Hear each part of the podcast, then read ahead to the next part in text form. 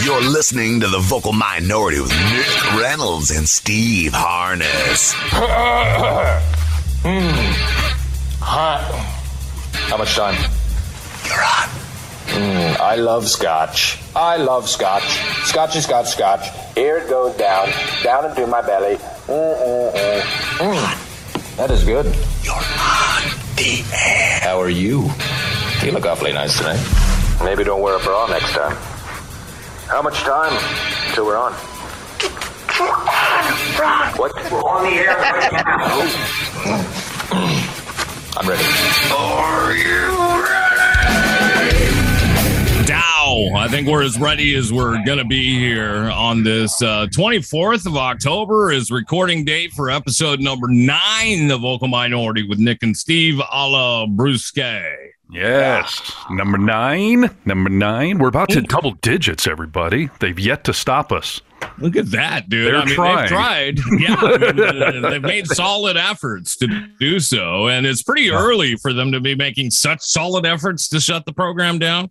I don't know. I take that as a compliment. I think when you hit the ground running and you're getting calls from uh, angry uh, listeners and lawyers and everyone else, like, hey, we must be doing something right. Yeah, I think you're probably right. Uh, Vocal Minority episode number nine. You can see us online at thevocalminority.net. Yep. And Contact find us us on through the page. social. Yeah, contact us through the website, social media, any of that kind of stuff. But the key word is here contact us. We want to hear from you people. Um, everyone listening right now, I've said it before, I'm going to keep saying it. You're in on the ground floor. We are growing slowly. But if you're listening to this and you're finding it even mildly amusing, tell somebody for the love of God. We're Seriously. growing slowly like a uh, 48, 49 year old boner. Does your boner grow slower than it used to, or does it No. just poop? No, I'm doing just fine. No, it's still it's kind of slow. Really? a slower build on it. Steve's Yeah. always bragging that he uh, just chubs up right away. Uh, You have no issues. You've never had an issue, a sexual issue, Steve. Uh, no, I mean not a, a- a tangible kind of one like that. And I, uh, I'm on Propecia because I'm trying to keep as much of this as I still have up there. And my doctor, for the first time, told me like, "Hey, by the way, is it slowing you down sexually? Like a lot of men experience uh, decreased libido or trouble with erection." I'm like, "Nope." Doing just fine. If this is slowed down, then you may want to take me down another notch. Have I you ever like had a rough prime. night at all, like uh, where uh, you couldn't perform just one night? Something was off. Yeah, once in a blue moon, and even that, I got to kind of stretch the memory banks to uh, to really come up with that. Now, I, I mean, I can tell you, every new relationship when you have to start off wearing condoms, whatnot, I hate condoms. You know, I uh, I've got an A game that I can normally bring, but if I have to wrap it up, like. It takes it down a notch, you know, because I have this psychological thing. Like the first time I ever tried to have sex, I fumbled and stumbled with condoms so much that I lost my erection, and I, then I'm like, God, you know, I got all in my head, Yeah. and that has haunted me for the last, you know, 30 years or whatever. So whenever condoms come out, I try to, I get it, I get it ripped open first, I get it ready, so that when I'm prime and ready, I just throw that thing on and keep going. But then you got to maintain. Because I like to kind of have a little ebb and flow. Like if if things go up and down, if I'm at ninety percent hard, I can still keep going, and then it gets back up, or you know. But when the condoms involved, it's just you know you've got to stay on that game the whole time. So Yeah, that's the only issues I ever have. Yeah. Well, it is. You're you bring up a solid point. Uh you do get things in your head and then if you let that take over your mind, it'll live with you forever. Such Oh, as yeah. the condom. You know what I mean? Like I've Yeah. got a few of those things in my head and I can't even think of them to be honest with you right now, but when it happens during a sexual encounter, I know it. It pops out, and I'm just like, oh, why can't why do. I ah. let this take over my sexual Yep. chemistry that's happening right at this moment? Whether it's an insecurity or what, I don't know exactly, but I have Yeah. a couple of them that pop up every now and again. Yep. Yep. I know. Insecurity. What do you mean? Like performance wise, or what? what? Yes, uh, there. I I I have an insecurity pop up every once in a while, performance wise, that I am doing the job that I want to deliver, Mm. uh, or if I'm just gonna get off too soon, if uh, if it's been a little while and I'm gonna uh, come too quickly, I'm not a guy who can who can do that and then just strap like let's go again one minute later. I can't. I got I need about 20 minutes or, Yeah. or 25 minutes to a half an hour. Interesting. You know, it's I funny. just can't like, do it. in my 20s and 30s, I would agree with that. Like, why once I was done, I was done. But I don't know. Somehow in my 40s here, I've hit a different stride where I just uh, I, I chug a little Gatorade and I, I get back in there. But again, condoms, you can't do that. Like this is assuming you're in a good relationship and you can just go, you know, bareback. Because otherwise, no, putting the condom back on, like getting no, no, no, like then it is done. But But what's your wait time? Uh, if you get off, how long do you? Uh, how long before you can perform again? Uh, I'll tell you, dude. I mean, again, historically, I guess you need five or 10 minutes, but I got into a weird zone in these last few years of my life where I, I didn't need any downtime. There would be times I would come and just, I just keep on going. Didn't even stop. Uh, yeah. Wow, that's champion status, dude. Yeah. I'm not I'm not capable of that. I didn't think I was either, but apparently I am. And uh, yeah, Brewski, you sound like you're on my team. You can't perform right away again, or Not- you need not- a I little mean- time, or what? God, in my in my twenties, I mean, there, there were nights where I was pulling double duty. You know, What does that Um, mean? Like two different just- women in one night? Or Yes, yeah, Oh wow. Yeah, pulling double duty. Yeah, oh yeah, impressive. Uh, oh yeah, yeah, yeah, yeah. a little yeah. skanky, but impressive. But what do you mean? Like, Come on, uh, Steve, Steve, Steve. This is me you're talking about. Of course. it's yeah. Well, and you're in your 20s too, so that's fine. Well, twenties. what do you mean though? Double duty? Do you mean like you uh, uh, make sex with one girl and then get off, and then there's another girl like right there in the same bedroom, and you do it right then, or No. do you drive to her house? No, you're No, talking like- like hours later. You're then with another woman in the same night. right? Exactly. Exactly. Yeah. That was kind of a regular occurrence for me in my twenties. I I would just had because it was this older lady that I knew who, you know, uh, was always free at nighttime, and so I could go to her house afterwards. And so yeah, Wow. Brewski, are you a, a cuddler? Uh, I imagine you to maybe be a cuddler at the end of a session. um, you got to give me a few minutes to cool down. Otherwise, it's like it's like sitting in a uh, like a a, a a vinyl seat in a car during the summer. Mm, yeah, you know, you, so- where you you st- you stick in and it's uncomfortable. Give me a few minutes to cool down, and then you know you know getting that. You know, you're not getting that sort of thing. You know, Okay, I understand that. Uh, Steve, this is a question I have for you.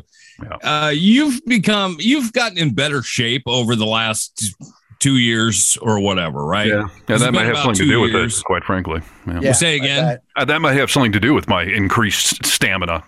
Yeah, and I wonder, uh, do you still uh, feel like when you're going hardcore, like uh, uh, you get a cramp every once in a while, or are you just all balls to the walls, like, oh, I got to switch positions, my thighs are getting sore, or whatever? You know what I mean? Yeah, and there's occasionally a leg cramp issue that will creep in on me, but I'm pretty good at readjusting to keep going with that flow. Um, I'll, I'll tell you the biggest issue I had over the last few years was I would start, particularly when I was off the mountain, when I was down in the central California area where it gets hotter.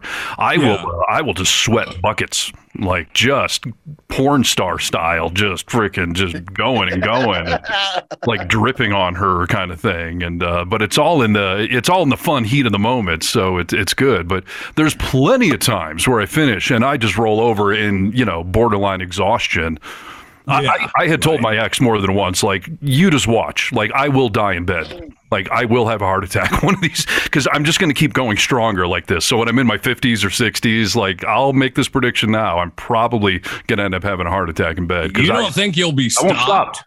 No, no, no, no. It's, Now- it's like you said earlier. Most of sex is a head game. It's what's you know what you got going on upstairs, and um, I'm just so into it that uh, mind over matter. But eventually, my matter, my body, is probably going to give out. So we'll see. It's a good way to go, though. No remorse. That there. wouldn't be a bad way to do it, I Yeah, suppose. tra- traumatizing for her potentially, but uh, you know. Well, it's it's interesting you say that because you know that I have the defibrillator implanted on my chest and wired to my heart. And there's been a couple of times where my heart has gotten so out of control. Pa- You know, what happens is my defibrillator doesn't know anything to do other than shock me. Ah, Oh, yeah. So Uh, you get your heart rate up Brewski going. shocked before, and uh, that's something that lays a grown bull down on the floor. Yeah, yeah. Well, so have it- you ever been having sex and get shocked? Exactly. And Ooh. what happen what happens is, is that it actually if it happens while I'm uh while I'm penetrated, then I actually transfer a little bit of that energy to her. Seriously? Oh, you shock her? Absolutely. It just just a little bit. I mean, hell, I got I Wow. once got shocked by by Jen holding like holding my arms and when I got shocked me standing up and she she felt the shock in her hands. That's just like hands on clothes. Wow. This is like penis and vagina and of course Yeah. boom. Yeah. Uh, it- is it a good sensation or for her? Well, Not I don't know. me, Part of me, I don't know. Not me- you. I'm sure for you it's terrible. But is the transference is that somehow good or what? Yes, yes, Really? yes. What? Wow. See, there's a The trick. I girl can't enjoys the buzz that she gets off your shock. Yes, because because what happens is the shock will come out and it goes to the strongest heat source. Wow. Because that's what that's what that's what electricity does. It's a Steve, conduit. I thought that was a ridiculous question. I mean, uh, that's that's fascinating, Bruce. right. Yeah. So you're capable of a trick that most men are not. Ugh, I would That's rather not. interesting. I I don't even want it. It's Yeah. it's awful. It re- I mean, it's. I mean, it throws me back. It Like, Oh yeah, I remember once, and I know Steve remembers too. That when we were on the air, you got shocked, and it was. uh I mean, it, it, it laid you down. It wore, it wore you out like that, and uh, like you had just been hit by a truck. And I, I know it looked painful, but I mean, after the shock happens, you look like you've been hit by a truck. Well, yeah, it it it takes it just takes a lot out of you. It, Yeah. it, it, it really does. Uh, I mean, I I'd rather have that than my heart being crazy. I mean, Sure. They're the last dying. time- yeah. the last time I got shocked, my heart was beating at 220 beats a minute. Holy shit, dude! Wow. That is unbelievable. What would happen if you achieved orgasm at the exact time that you get shocked? I mean, would that be ecstasy or torture? Would your head explode? I mean, Maybe maybe a little bit of both. yeah, that's interesting. This could be a whole like porn category, shocking sex. You know, I mean, I- Defibrillator porn. right? Yeah, I don't think so. Dude, we might have women lining up for you now. You know, like, it, But he doesn't want it to happen. No, it's no. not sure he doesn't to want it. But if you got women lining up, like, let me just bang you every day for the next year, and maybe it'll happen one of these times. Like, I would take that offer. The thing that's always weirded me out about your defibrillator, you would take that offer. He's never been shocked, Brewski. So yeah, he, he would take that offer. I'm just saying, any offer that gets women lining up can't be that bad, right? Yes, dude. He's look gets hit by a truck in his heart. He gets shocked. Oh, it's it's it's. But while it's- you're having sex, I mean, well, but but here's the thing. You are like, really fucking horny, dude. That's like Something saying- doesn't matter with you. no, nothing's matter with me. I'm in the prime of my life. It's like saying, you know, if you're going to have your, if your heart's going to get shocked while you're eating chocolate ice cream, that's just all the better, right? I'm just saying, Ugh. it's going to happen. you might as well maximize the experience. I mean, You know I- what's I get- always freaked me out, Brewski, is the uh the guess of you know what? It, here's here's something that really freaks me out in life that I've become uh kind of paranoid about. I had this thought in my head one time while I was driving, like, how come the airbag can't just like accidentally go off sometime? So it'd be like I'm oh. driving and then just like boom, it smacks you. And I relate that to your defibrillator of like, you don't ever, possibly, you don't ever know when it's coming. And that ha- is like a ticking time bomb inside your chest that gives me so much fucking anxiety, dude. well, I Imagine ju- if you're getting roadhead and the bag goes off, like just, I mean, everywhere. It's a stimulation. I'm He telling is you too guys. horny, dude. You're too, you're relating everything to sex. You really have gone We're mad. talking about sex. It's not relate everything to it. Not grasping Brewski, straws. I'm, Do Bruce, you I'm just have trying to improve your anxiety life. about that I- defibrillator going off? What's that again? Do you have anxiety about your defibrillator? Uh, going no, off? no, no, no, no. Because uh, I can always tell when I'm getting in a bad spot, and and I look when my heart really starts to go, and if Mhm. it's really getting elevating itself, then I just need to find a safe place to sit or lay down and just kind of prepare myself. Um, and if it comes down on its own, fine. If it doesn't, and I get shocked, at least I'm in a safe spot. Mm. Does it go off when your heart rate gets too high or too low, or either of those scenarios? Both actually. So what happens is, so my my defibrillator is there because my heart stops. It just it will just stop for, Yeah. for no particular right. But what happens is when it's when my heart gets out of control, it only knows one thing to do, and that is shock me as hard as it needs to to get my heart back to regular rhythm.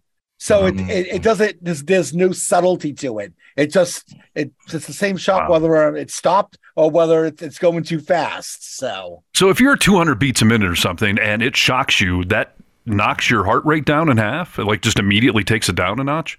it, it, it knocks me back into regular rhythm. Wow. It sort of resets the, the it sort of resets the heart.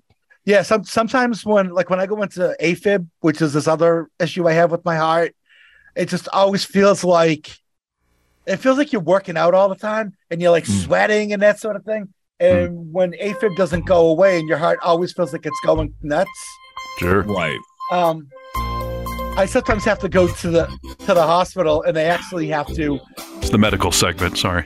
sorry they they they basically they basically shock my heart instead of using my instead of having my defibrillator do it they take this big patch and put it on my back and knock me out and then then they shock my heart uh to get it back in the regular rhythm Interesting. Wow. Well, we're glad you have the uh, defibrillator, dude. All I'm Well- suggesting is that you've created a new porn category here, and you may want to capitalize on it. You know, don't uh, don't look a gift horse in the mouth. You know what I mean? okay Okay. Do you have a little chub right now, Steve? Are you horn talking about this? Yeah. Strap on a harness. Know what I mean? You're actually a little chubbed up right now. So funny.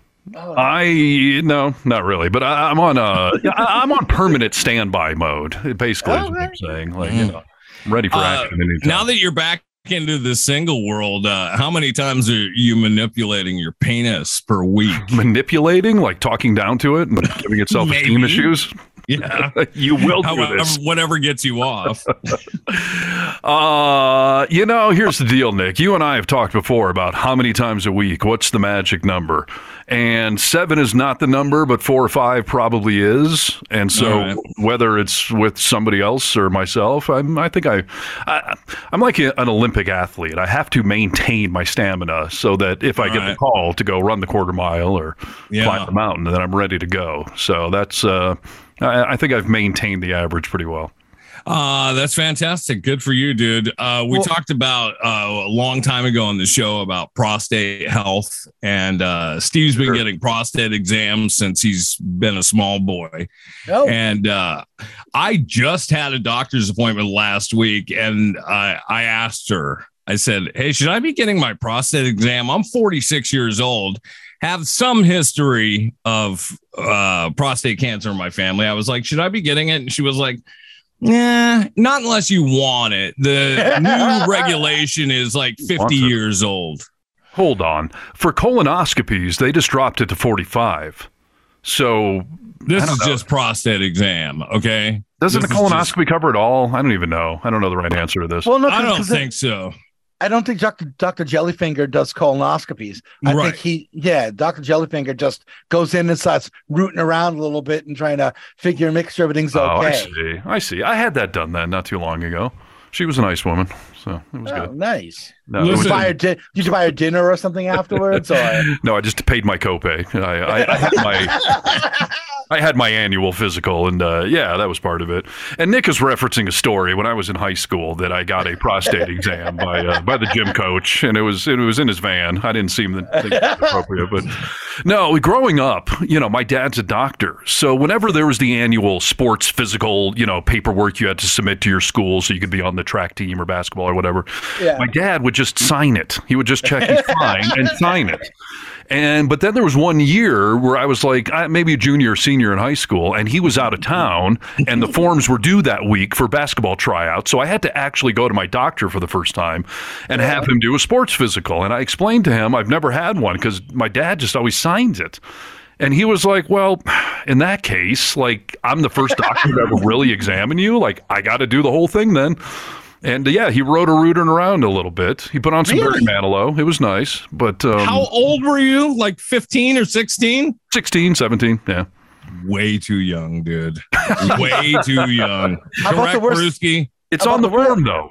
but about the worst I've ever gotten was the they hold your testicles and they test you to turn and cough. That's it. That's was- yeah. I mean, that's all I ever had in, That was in- for football. physical. That's regular work right there. I mean, uh, prostate exam at fifteen or sixteen is called molestation. you know, I think it was just diligence, really. Okay, sure. As, as, That's as what long as Steve's he, been telling himself for thirty years, dude. Just Yeah, I was not traumatized by it, but it's it's haunted Nick since I've told him the story 20 years ago. So well, oh, it's as long awful, as dude. as long as it didn't happen on a uh, air mattress on the back of a windowless van, I think you're okay. Yeah, I mean the receptionist maybe. did it. Was that weird? I don't know, but Yeah. Don't know. No one ever gets molested in a doctor's office. Hey, listen to this. The reason I bring all this up is because uh, they have put out these new regulations, but they've also said to keep a, a healthy prostate, uh, you have to you have to ejaculate, right? That's part of keeping a healthy prostate. Yeah. Uh, how many times a month would you say that the uh, the health board says you should be ejaculating to keep a healthy prostate? Oh, you know the correct answer? Yes. Um. I mean, they sound like a bunch of prudes, so I'm going to assume it's like 10. This is all medical, all right, mind you. So, I mean, uh, prude has nothing to do with it. Okay. Uh, this is to keep a healthy prostate and recommendations. Uh, I'll, I'll, I'll guess 10. I don't know. I don't Risky. I was gonna say twelve to fourteen. All right. See, and that to me would seem like I mean that's doable, right? That's uh Sure. that's basically an getting afternoon, off yeah. every other day, right? if I fall behind, I can bang that out in a weekend. Yes, for sure. 28.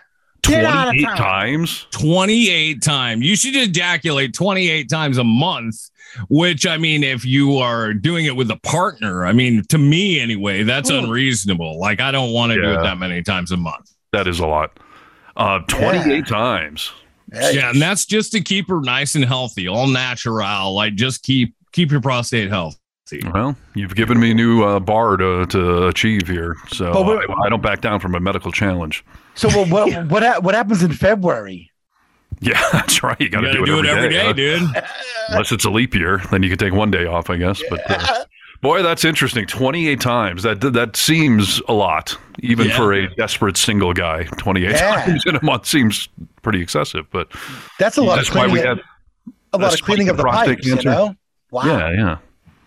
Uh, and okay, now the next question is, uh, when you are watching pornography on the internet, are you guys seeing these ads where they're selling pills for you to have a larger load? Yes, and I can, I know the name of the, the product, but I, I don't What want to is give them a plug. It's called Semenax.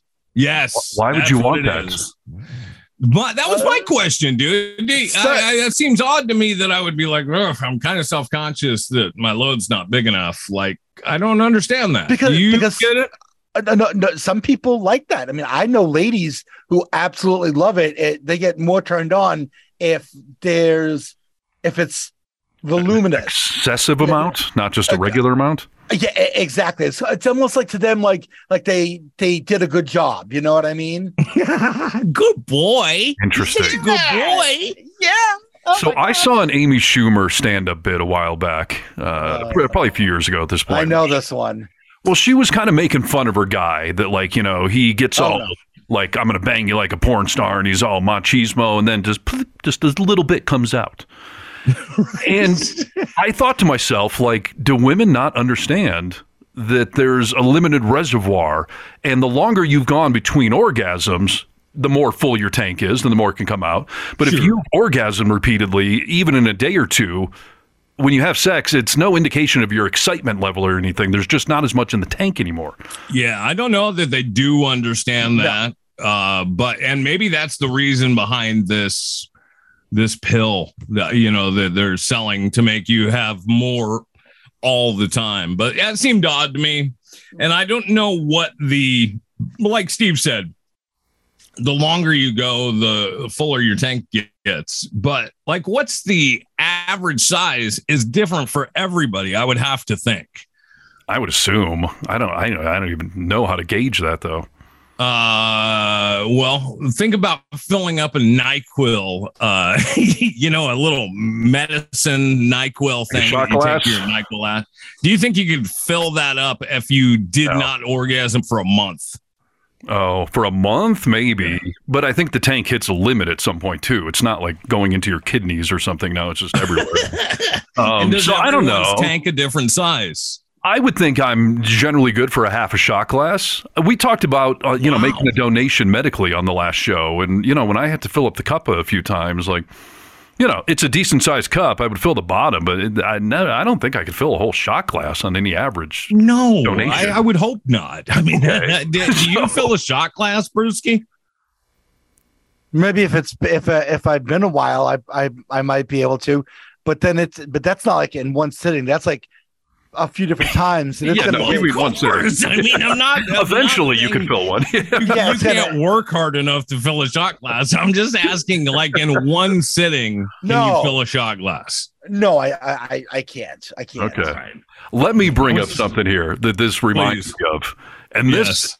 I had echoes of this in my last relationship, so maybe I can connect those dots. But we had a friend in Seattle, Nick, another disc jockey, uh, Schnickerdoodles, that would uh, that us, just leave it there.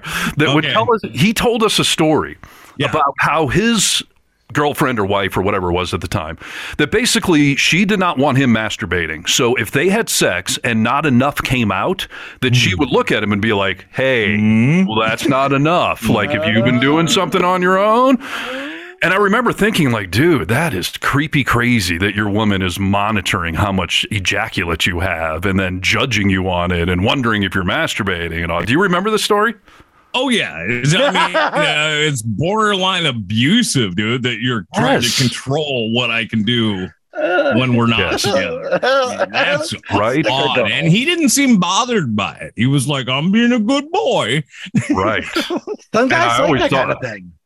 What's that? Some guys like like that when the, the, the lady keeps them in line, you know? I don't know about that. And it always was to me like that's a major red flag if a woman ever tries to uh, regulate your masturbation and whatnot. But They're I- still I had married. a well, well, I had a I well, had a- there you go. Yeah. I have a friend in Seattle who actually dated a woman who said that basically said that if he masturbated, that it was basically he was cheating on her. Yeah. That's Yeah. messed up.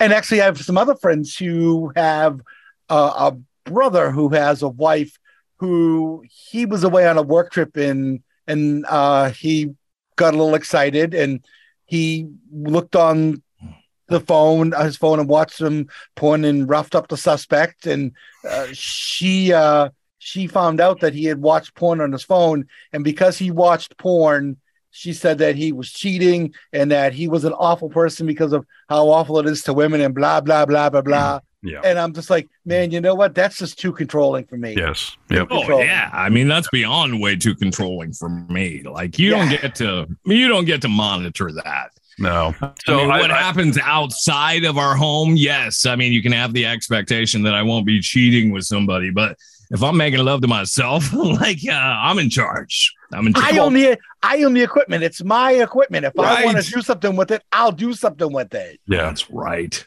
Uh, in no scenario is masturbation cheating. Uh, I know that some women have objections to porn, but then so what if you masturbate without porn? Then there should be no objection whatsoever. But uh, I will tell you, my ex early on told me something along those lines of like, I don't like porn, and it's weird if you're masturbating. Like it's not cheating, but I don't like it. And it was always like, hmm, bit of a red flag. It reminded me of the Seattle DJ story. Yes. But I was in this conundrum of, well, she was satisfying everything. Like I didn't need to masturbate, and uh, if I needed some relief, she was always there. So I kind of thought like, it's not an actual issue, so I'm not going to make one out of it, but it bothers me. And I remember like a year and a half, two years into our relationship, she brought it up one time of like, you know, I didn't mean to say like, you know, you can. I don't really like it, and I don't want you to, but you can. Yeah. That's was- weird to me. Yeah, dude. it, wa- it was Yeah. weird. It was weird.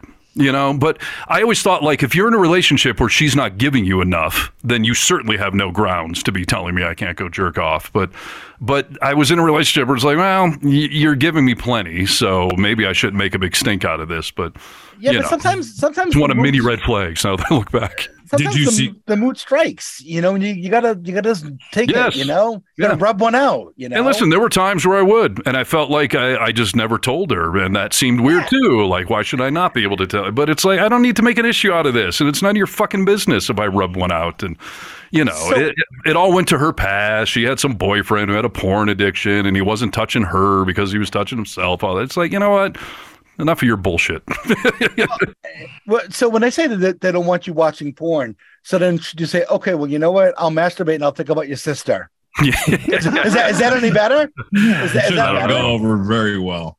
And again, you know, uh, this woman I'm referring to would be like, "I'll make a movie then, like do it to my movie." I'm like, "Well, again, like, boy, this is hard to like." same. Re- it's n- it's not the same per se, but I'm like, "Boy, you're being so accommodating." I really do appreciate the effort you're going here, but You're being so accommodating, but so controlling all at Right. the same time. Yeah. exactly, exactly. I'm not into it. And I do understand, at least in my experience, that porn in a relationship, whether enjoyed together or by yourself once in a while, can make things very exciting. I Yes. think if you for, like, for you to come together. You know what I mean? like all things sex, if you can be healthy and open about it, there's there's there's no reason not to. Yeah. But yeah, there were we would occasionally be going at it, and yeah, she had all these porn hang-ups. So there, these women are abused, blah, blah, blah, blah, you know, like. But then occasionally we would be going at it, and she would be like, "Put a porn on, put a porn on. I just want to watch somebody else do it too. I just want." And then as soon as we were done, she was like, "Turn that off, turn it off, turn it off." Like some guilty teenager jerking off, and it's like it's dirty, it's wrong, you know, throw the Playboy out, like. right. And I just always, I just, it was such a minefield. I never wanted to go into it. So it was like, if you want to watch some, great. If you don't, great. Like whatever. But yeah, there was, it's baggage. It's everyone's baggage. You know. For here's, here's, sure. here's here's a quick porn story for you. Sure. So I had an ex that um, that I met in Seattle, and I went to go visit her in Paris uh, back in you visited her in Paris? Wow. Okay. She was she left me in Seattle and went to go to school, and so I went to go visit her in Paris. And so we were Sounds like a Lizzie McGuire movie. But go ahead. So she we we went to Pigalle, which is the red light district in Paris. Yeah. and she's like, you know, I've always thought about, you know, having sex, you know, in one of these porn booths. So you go into we go into Oh, the right, but we go into the this porn booth, right? And it's just this is not like you're like this isn't like going to the lusty lady where like you stand in this booth and and that sort of thing. that's what I'm picturing, by the way. So I'm Okay. glad you told me it's not that.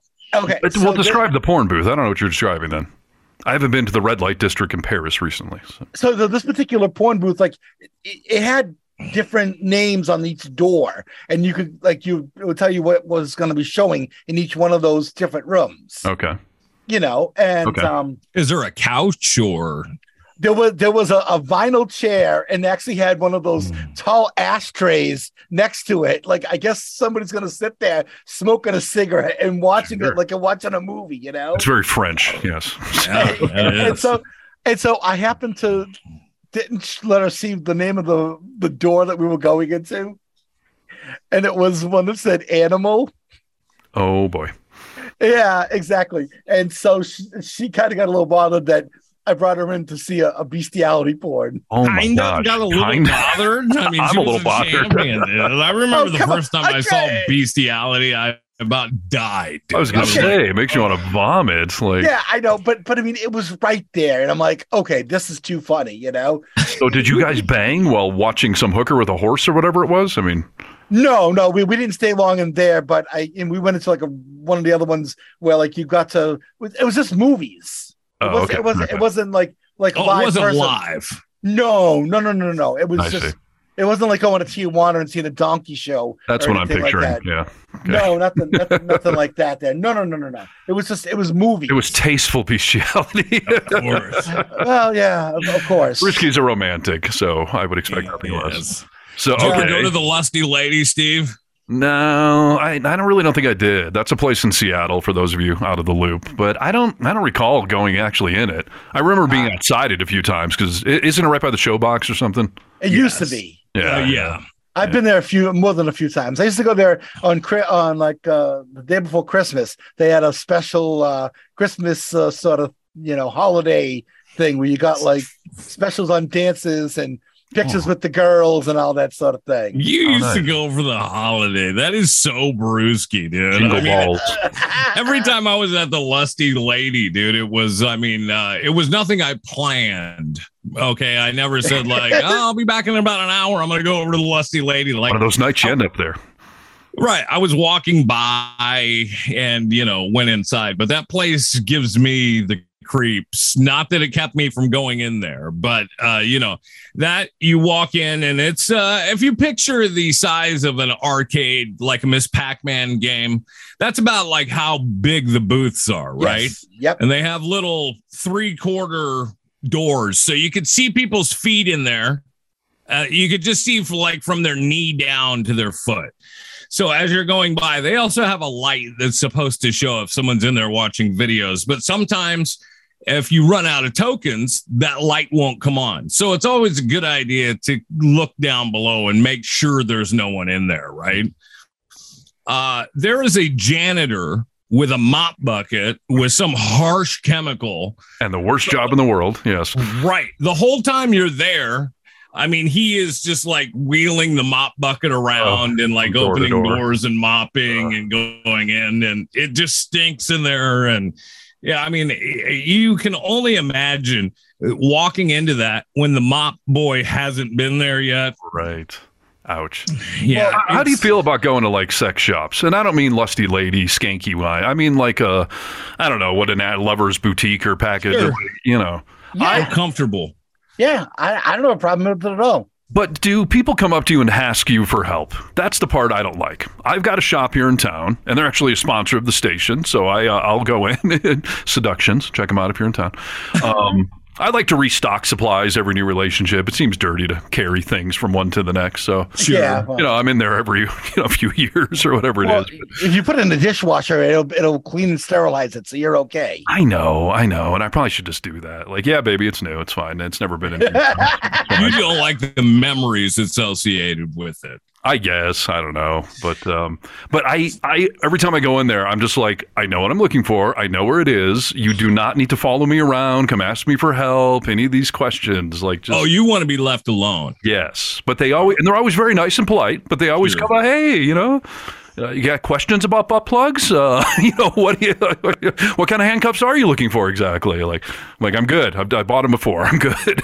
you know. Oh, I, I don't have a problem. Come and talk to me. I, I, I I have no problem whatsoever. Yeah. Uh, why does it make you horny for them to come and talk to you about it? no, it makes me uncomfortable. I don't. I'm asking Brewski. Oh, okay. Go ahead. Oh, me? No, no, I, I'll just have a conversation about it. I know what I'm looking for, and if and if I don't see what I'm looking for, uh, or if I'm just still kind of browsing around, I'm just kind of like, you know, I'm kind of thinking this, I'm kind of thinking that, you know, looking for some recommendations. Yeah. How does this one feel when it's six inches in? Like, Yeah. am I supposed I, to be see, asking and I think questions? that's what like uh, I can just imagine like some creep getting off on like Yes. talking. It's usually a younger girl that's working and asking you, and I can just see some older guy just you know getting off on like, what would you suggest? You know, Right. do you like it when uh, your partner uses this? Like, Have you Oh, tried see, this I- product? Yeah. I would, I would, I would never ask anything like that. I would keep it strictly like as business and, and like like s- as, as it can be, you know. That's but- what nice normal people do. That's what I do. But yeah, they probably get some real creeps in there Oh, every I week. Uh, so, what are the new vibrators this week, Tanya? Have you tried right? this product? Like, Yeah. Well, Oof. if if I if I can um uh, if I can bring up something that friend of the show Doug Stanhope once said, he Sure. said that he once went into a sex shop and he saw that there was a big rubber fist that they were selling, yeah. and and he took his hand and he put it up to to the rubber fist, and he it was about the same size as his hand, and it made him feel pretty proud to measure it up to something in a sex shop. Well, all right. yeah. That's something a, ru- a rubber fist. I mean, people are into all kinds of kinks, dude, and that's why I think that uh, now most of that has gone to the internet. Right? You could order anything on the internet and have it delivered discreetly to your home. And thank That's no God. fun. That's no fun. no. So you do get off on that, dude, going in there, don't you? Oh, I, I, I, I like just going there, and if I'm going there to buy something, I don't care. You know, I, this is what I want. If somebody wants to know when I'm walking out, hey, what'd you buy in there? I bought this and I bought that, and yeah, sure, no problem. Yeah, I do try to embrace it in the fact that, like, hey, I'm getting laid. All right, that's Yeah. why I'm buying all this stuff, obviously. So there is some level of, you know, pride or not as much shame or whatever you want to call it. But yeah, it's always still awkward. And the What worst part- you- the thing I hate about our shop in town, it is right on the main road. So every time you walk out of that place, you never know, you know, who's driving by. Hey, Steve, leaving the sex shop over there. That's that's Are you you 'cause- uh, are you a toy guy yeah, sure, sure. for uh, uh, just for sharing or personally? Personally, like, do you am I have using a- them on myself? Do you, do you, No. do you have a Fleshlight or, That's what I was or ask anything Bill. like that? No, Yeah. no, no. No, this is all for group activity stuff, for her pleasure right. mine. oh, okay. Mainly for hers, but I like playing. I like to be the the dungeon master kind of thing, you know. You do? Sure, I'm Fifty Shades Yeah. of Harness, man. I'll, uh, I'll, I'll, yeah, I'll, I'll dissect and uh, enjoy every part of you. But Guys, what does I- that mean? Do you like locking people up and smacking them with uh, those whips and chains and? I prefer to use my it. hands. Yeah, uh, I'm into whatever you're into. Not you personally, Nick. I mean, whatever a woman wants me to do. So I, I've I've tied many a woman up before. We've got uh, I've got some yeah some feathers, some of those uh, cattail whip things. I've got Oh, yeah. handcuffs. I've got every kind of insertable toy there is. I mean, Do you like them used on you? no, no. I, I've actually never done it that way. I'm Hmm. always in control. I've never submitted to a woman. Um, I have. I have. And are you into that, Brewski? It, it would depend on the woman. There was one woman in particular that I submitted to years ago, and um, I allowed her to do things that I've never let anybody else do to me ever. And, you enjoyed it it with her. Yeah. Oh, yeah. Well, well one thing, a a bunch of stuff was was good. One thing I wasn't so into, but it was hot because she was doing it. So you know, Mhm. Mm. Yeah. yeah. I do recall one time with an ex that I was like, "Why don't you take over control?" And five minutes into, it, I'm like, "You suck at this. Like, give me, give me those things back. Like, come on, I know. show Th- you." this this person was a was a professional. Like I didn't Oh, wow. I didn't have no I didn't have to pay her because she was a friend of mine. yeah, no, no, but no. but she knew, she knew what, what she was doing. Oh my yeah, she was she did. She definitely did. Yeah. Wow. Can I tell you, Nick, real quick, one of my favorite Rachel stories? Sure. Nick's wife, Rachel, and you bringing up toys is what made me think of this. And don't go down any dark paths right now. Just let me tell my story. Sure. You guys, years ago, you came to our house in Tahoe. This would have been maybe like 10 years ago or something in that era. You know, the kids were little. And I Yeah. Two little kids. My my son was probably one, and my you know my my daughter was four or five years old. Like they were little kids. Yeah. And in this house, we had two bathrooms. We had a bathroom in the master for uh, the wife and I, and then we had one in the in the in the hallway that the kids used. Yes. And you and Rachel came, and it was like your first day there, and you guys gotten off the plane and all that. And Rachel asked if she could take a shower to get cleaned up, and I was like, "Yeah, yeah, yeah. I just I need to go get all the toys out of the shower, though." And Rachel looks at me and, me- and she's like, "Oh wow, you guys keep toys in the shower, huh?" And I'm like, "I mean, like rubber duckies and toy boats. It's the kids' shower. It's those kind of toys." And Rachel got all red in the face. That's really funny, dude. I don't uh, I don't remember that story. That's funny, dude. Uh, it was classic. That's the look. Oh, yeah, you got the toys in the shower, huh? Like, no, yeah, in the other shower. Not yeah, yeah. No, master bathroom has got those. but Right. yeah, no, I meant rubber duckies and stuff. So, Oh That's god. really funny, dude. That's great. well, this has been a fun exploratory conversation to start off the show. This is what I say: we don't write these podcasts out because clearly we couldn't write all that out, and uh, nor would I have. But uh, here we are. Yeah, now we're in, dude, and we've learned a lot about each other. Yes, we have. And so is my mom. Uh, my mom keeps listening to these fucking shows, and I told her, like, please stop. Will you please stop listening? Hello, Mrs. Harness. Yeah, she. Hi, Mrs. Harness. it's this mixed blessing, you know, uh, where I, I, I appreciate mom that you want to listen to what Nick and I and Brewski are doing, but good God, stop listening. But she won't. Yeah. and so, do you- is she just being supportive? yes, but she's listening Yeah. to every freaking episode and she's watching on YouTube. So she gets the visual of it all. And she said something to me the other day of like, first of all, I don't know why you have to swear so much. And Yeah. like, we don't fucking swear that much. She's like, you do it without even thinking, clearly.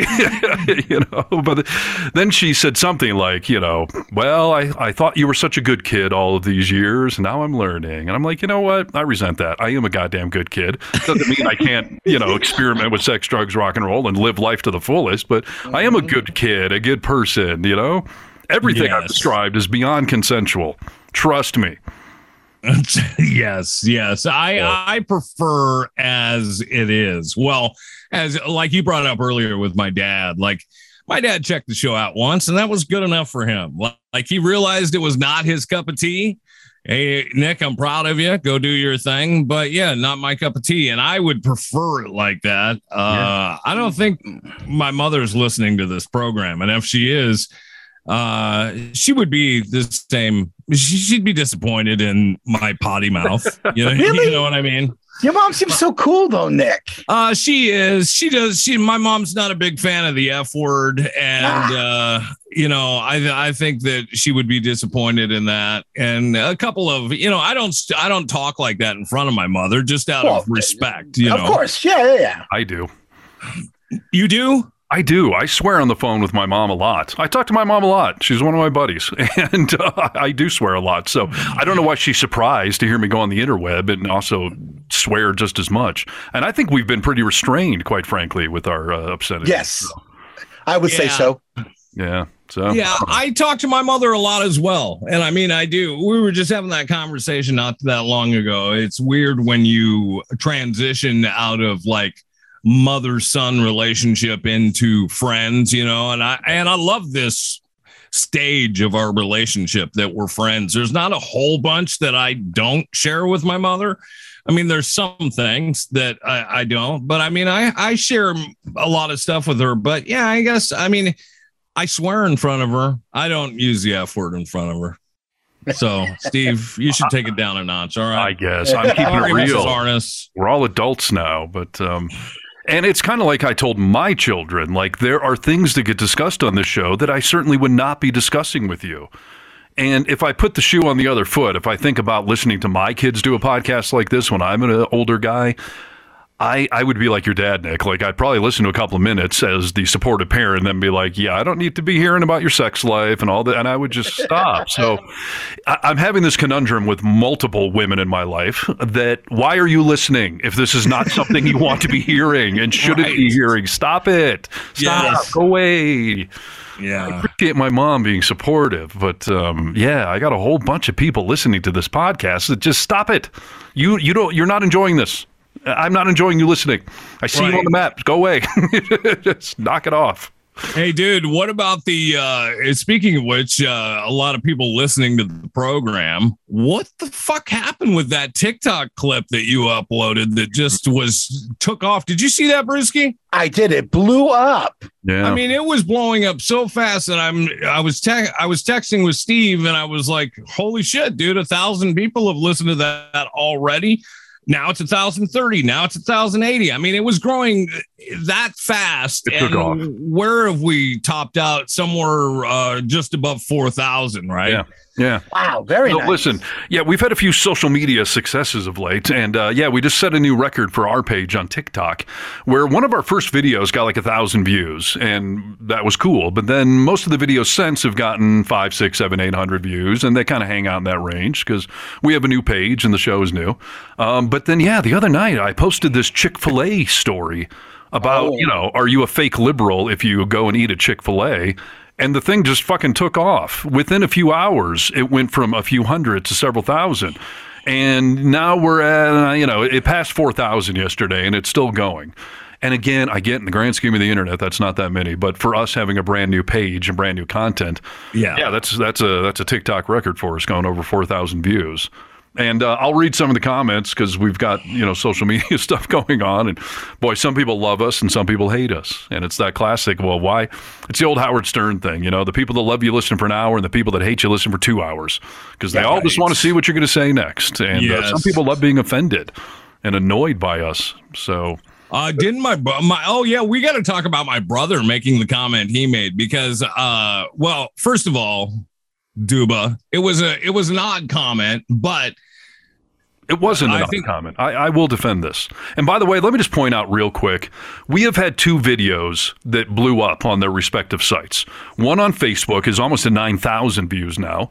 And that's the story about me getting the vasectomy.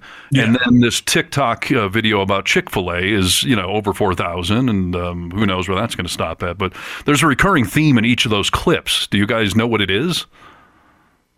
Mm, no. Oh, the humanity. Oh, My ex is at the center of both of those stories. They're both Oh. stories about she and I, and uh, they both reference her directly or indirectly. That's interesting. interesting. Yes, they have both blown up. certainly do. so I find that humorous, but um, I don't know if there's something to take away from that. If I should just keep telling more stories, maybe it's all her friends that are all pissed off at me. They're the ones watching it eight thousand times. So Yeah, because we know she doesn't have that many friends, right? I mean, she doesn't have like a, No, no. stadium of friends that are listening, right? Clearly not. So, yeah, so let's get into some of these comments. So, you know, Yeah. it's the vocal minority. This is where you, the individual, gets a chance to uh, be part of the show and chime in. And yeah, we've realized the comment section is really the new modern uh, vocal minority out there because people get to spout off and they feel protected and anonymous. And so, um, this Chick fil A video, uh, your brother was the first to comment. And I got to tell you, when he first commented, I kind of thought, like, did I cross the line? Like, should I be taking that video down or something? And then it started blowing up. So I was like, yeah, fuck it. If I cross the line, who cares? It's apparently working. All right, so uh, Let me explain what I said. Yes, or what do you want to do? Oh, I was just gonna say what what's the clip? So yeah, explain what you said. So we were talking about Chick Fil A, and apparently a lot of people have strong opinions about Chick Fil A on the internet. Yeah. But we were saying the good liberals, you know, don't go eat there. And I told the story about how my ex, that we all knew we don't go eat at Chick Fil A, but I caught her sneaking Chick Fil A, even though she's this supposed proud liberal and all that. Right. But then at the end of the clip, or near the end of the clip, Brewski starts to say that basically, like, well, you know, a lot of people say Chick fil A is really good. So some people might get curious. And, you know, you hear so many good reviews about something, maybe you want to go try it yourself. So I made the point that I could tell you a bunch of men that are into sodomy and giving blowjobs, and they'll rave about it. And that doesn't mean that everyone is going to be in that same cup of tea. Doesn't mean that everyone should be going out and blowing a guy on Friday night. Just because one group says it's a great thing does not necessarily mean it's for everyone or that you have to go try it. Sure. That was my Sure. point. I get it. And I, first of all, I think that making comments like that actually mainstreams them to talk about guys blowing guys. Like it's not a kooky, I wasn't demonizing it. I wasn't making fun of it. I was just simply making an analogy that there's a bunch of gay men that will, you know, stand by blowing people. And there's nothing wrong with that, but doesn't mean it's for everyone. That was my entire point of that analogy. Does that make sense? Uh, yes, it does make sense. The I think the uh, read my brother's comment. All right. So your brother commented that uh, on the Chick fil A video, he says, No one needs that food, but why did you go with the homophobe analogy at the end after saying, out of respect for every gay person on the planet, you won't eat a Chick fil A, but then you make a homophobic analogy, like comparing it to guys blowing guys? Mm. So th- this is what I've thought because I've thought about it because I was a little irritated. I, because obviously, like I know you're not uh, homophobic Yeah. by any stretch of the imagination. So Which I is another question. Am. I capable of saying something homophobic? Sure, I think we all are, right? I when mean, you're not homo- but something is only homophobic if you mean it to be that way i am Yes. not homophobic I have been defending gay rights on the radio for twenty something years. My firstborn's gay. My aunt is gay. My like I I, I am not homophobic. I know So I would not. argue that I could not say something homophobic. I disagree. I mean, I'm not racist. There's definitely uh there's definitely things that I could say that I'm not aware of that uh are racist. That Yeah, I'm but not racist. you You wouldn't. know what I mean? Like I'm saying, I could say homophobic words. All gay people should be hung in the town square. Like, okay, that would be a homophobic thing to say. Just the words are, but I would obviously never say that. So if I'm talking about gay people, why is it homophobic? I'm not homophobic. So I again, I would argue I'm actually mainstreaming the conversation, but I don't know. Yes, I get what you're saying. I and I agree with you. I I agree that you were not being homophobic. I think where the uh, I think where the confusion comes in on somebody who may not know you, like my brother. I mean, he knows you, but doesn't know you. Yeah. To start off by saying, like, uh, what's the line you said before? Like, I'm protecting, uh, you know, I've been protecting gay people's rights for a long time. Yes. Way before it was popular. We actually had a program director ask me once, why do you keep defending gay marriage? What do you care? And I'm like, I do care, so I'm going to keep doing it. I don't care if it's irritating you or sponsors. So Yes. And I agree. So, and then I think the only interesting thing is that my bro from I'm trying to come at it from my brother's point of view, and I have not talked to him about it, which I will. But when you make the assertion that hey, there's all kinds of guys that love blowjobs, that mean you like blowjobs, Brewski, and then we uh then Brewski laughs about it uh, that it could be taken as like a, uh, like a demeaning thing. You know what I'm saying? yeah, But that, but that that's a problem on that person, not on the on 100%. Steve. exactly. Exactly. I, I agree 100%. I'm just like I said, I'm trying to see where his mind is entering the conversation. And I agree. Uh, like he thinks talking about guys blowing guys is just a homophobic whatever thing. And I'm like, Yes. no, that's I don't think it's gross or anything. Like it's Right. fine. That's why I'm using it freely as an analogy. And I think that's right, Steve. I think that's exactly right. Of you know, these are the conversations that uh, we should be mainstreaming when uh, a marginalized community on some level wants to be represented in art, in media, in conversations, in politics, uh, and feels like they have not been for a long amount of time. And I think it's important that we do start bringing them into the mainstream of conversation without like, ooh, why are you talking about that? That's wrong. Right. No, it's not wrong unless you're thinking it's wrong. Right. Or if you have something in the back of your mind, these are the bias, uh, these are the biases that we think of when it comes to race, right? Like, uh, you know, a lot of people will be, uh, in myself included, have these thoughts that are implanted in my mind that I've been raised with a certain way to think that we're all trying to change right now, right? I'm not a racist person, but I can definitely make a move that is not sensitive to race at some point in time, not knowing that I'm doing it. Yeah, but I would argue that's not racist then, because your intentions are what makes something racist or homophobic. Or whatever. Exactly. Uh, I, It might be tough one. insensitive, but it's not racist. You know, you're not racist, so how could it be? Uh, well, I, you know what that, I mean, I, I agree in the sense that I do feel that way. However, I don't think that the people that would take that conversation as racist feel that way. Yeah, Uh, it's like when you get in a, a conversation or an argument with your girlfriend or your wife and you say like, uh, gosh, I didn't mean to. My intention was to do something nice for you. Yeah. And, but it doesn't matter. This is what you did. Right. I know there was good intention behind it. And that's why I think that, you know, it's so wonderful when we can have conversations with people that understand intent and understand, oh, you know what? I know you come with a good heart. So I'm not going to look at that and just snap on it. I'm going to educate you and say, you know, that can come off as a little racist. Uh, you Yeah. know, it's just open for conversation that way. And we're all learning right now. Uh, so yeah, no, I understand what you're saying, but I think you can be racist without knowing it. What makes uh, uh, you can say something racist without knowing it. It doesn't make you a racist if you're willing to work and say, "Oh, I would never say that again. I didn't know that's how it affected you." Mm, yeah, that's fair. And listen, I probably have to be more mindful of the fact that not everyone in this audience knows me that well. So I guess somebody could hear me make that comment and think, "Boy, you're you know coming from a hom- homophobic place." So, you know, I guess I should be more mindful of that end of it. But that's also part of what the show is: is getting to know all of us and whatnot. So, if you think I'm homophobic, then keep listening, and you're going to eventually realize that that's the furthest thing from the truth. And yeah, I'm not trying to hurt feelings, but we're also doing the kind of show where I'm not going to tiptoe around everyone's feelings. Okay. Exactly. I made an emphatic statement that was an analogy I can still stand by. And, Sure. uh, you know, if it pissed you off, then, uh, you know, I'm sorry.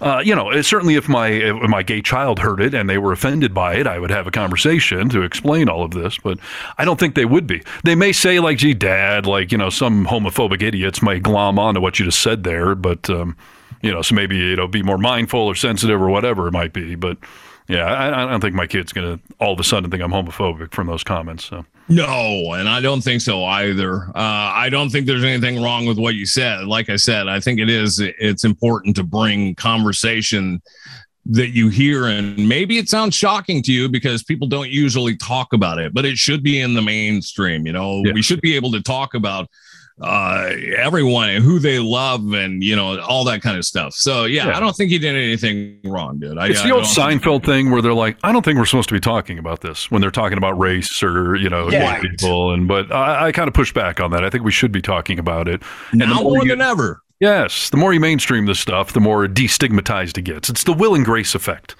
You know, that was the first sitcom about gay people. And the biggest thing that did for society was just start to normalize gay people being gay, having talks about being gay, making jokes about being gay. Like yes. that's a good thing. You mainstream it, you normalize things. So, yes, I would agree. That's one of the great things about this program, dude. It gives you a chance to get vocal. We can have these conversations, and you, you obviously don't need to agree with everything we say or anything that we say.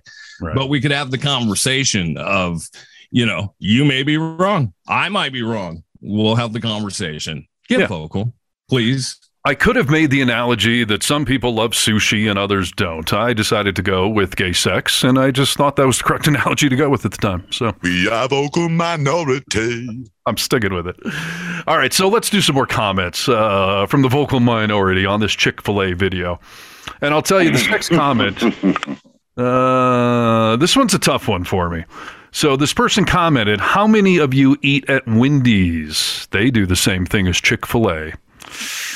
Wendy's is one of my favorite fast food places. So uh, this has been brought up to me before by my child. Um, oh, it has. I, it has. I'm unfamiliar with this. But that is my point right there that Chick fil A has been very outgoing about this. They have funded a lot of public things. They've been verbose and they've publicly stated that this is our beliefs and we're doing it. They're vocal it is my understanding that the, some CEO or whatever of Wendy's has made, and I've done some research on this, like he has donated privately to some groups that are homophobic or right wing groups and whatnot. But I don't see him being super verbal about it and getting out there in public. Like some people have discovered this. But his comments have been like, yeah, that's my private business. And yeah, I, run Wendy's, but the two shouldn't be connected. Whereas Chick fil A has kind of gone out of the way to connect the dots. And I've been addicted to Wendy's since I was a little child, and I can't stop. So there's that too. But uh, Chick Fil A, like I said last show, like it's new to my area, and I was well aware of their bullshit. So no, I'm just not going anywhere near it. But the Wendy's thing, you can do this. You know, there's some Disney Marvel exec that was tied to some group. I'm not going to stop watching Marvel movies. Now, if they start just being overly outspoken about it or slipping anti-gay propaganda into Marvel movies, then I'm going to have to draw a line. But I don't feel the Wendy's has gone as far as Chick Fil A listen, here's the difference in my mind is that Chick fil A has been outspoken about this. You know that if you walk into a Chick fil A, what they stand for, they're very much like Hobby Lobby. Uh, You know what they stand for if you're going to walk in their doors.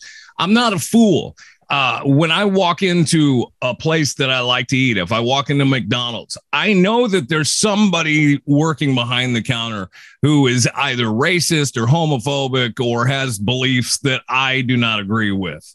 You can't do it that way. If it's a company saying, this is what we stand for, this is what we believe in, come and have a meal with us, yes. then I'm going to say, fuck you if I don't. Yes. Uh, something like Wendy's, that CEO on his private time, I mean, I don't know what you're doing. I but as a company, well, I will keep going there if that's you know you're yeah. not supporting. It's just a private guy. I cannot. We, we wouldn't be able to eat anywhere. Exactly. And you know, Wendy's is open on Sundays. Chick Fil A is not for religious reasons. Like they exactly. make it part of their whole company structure.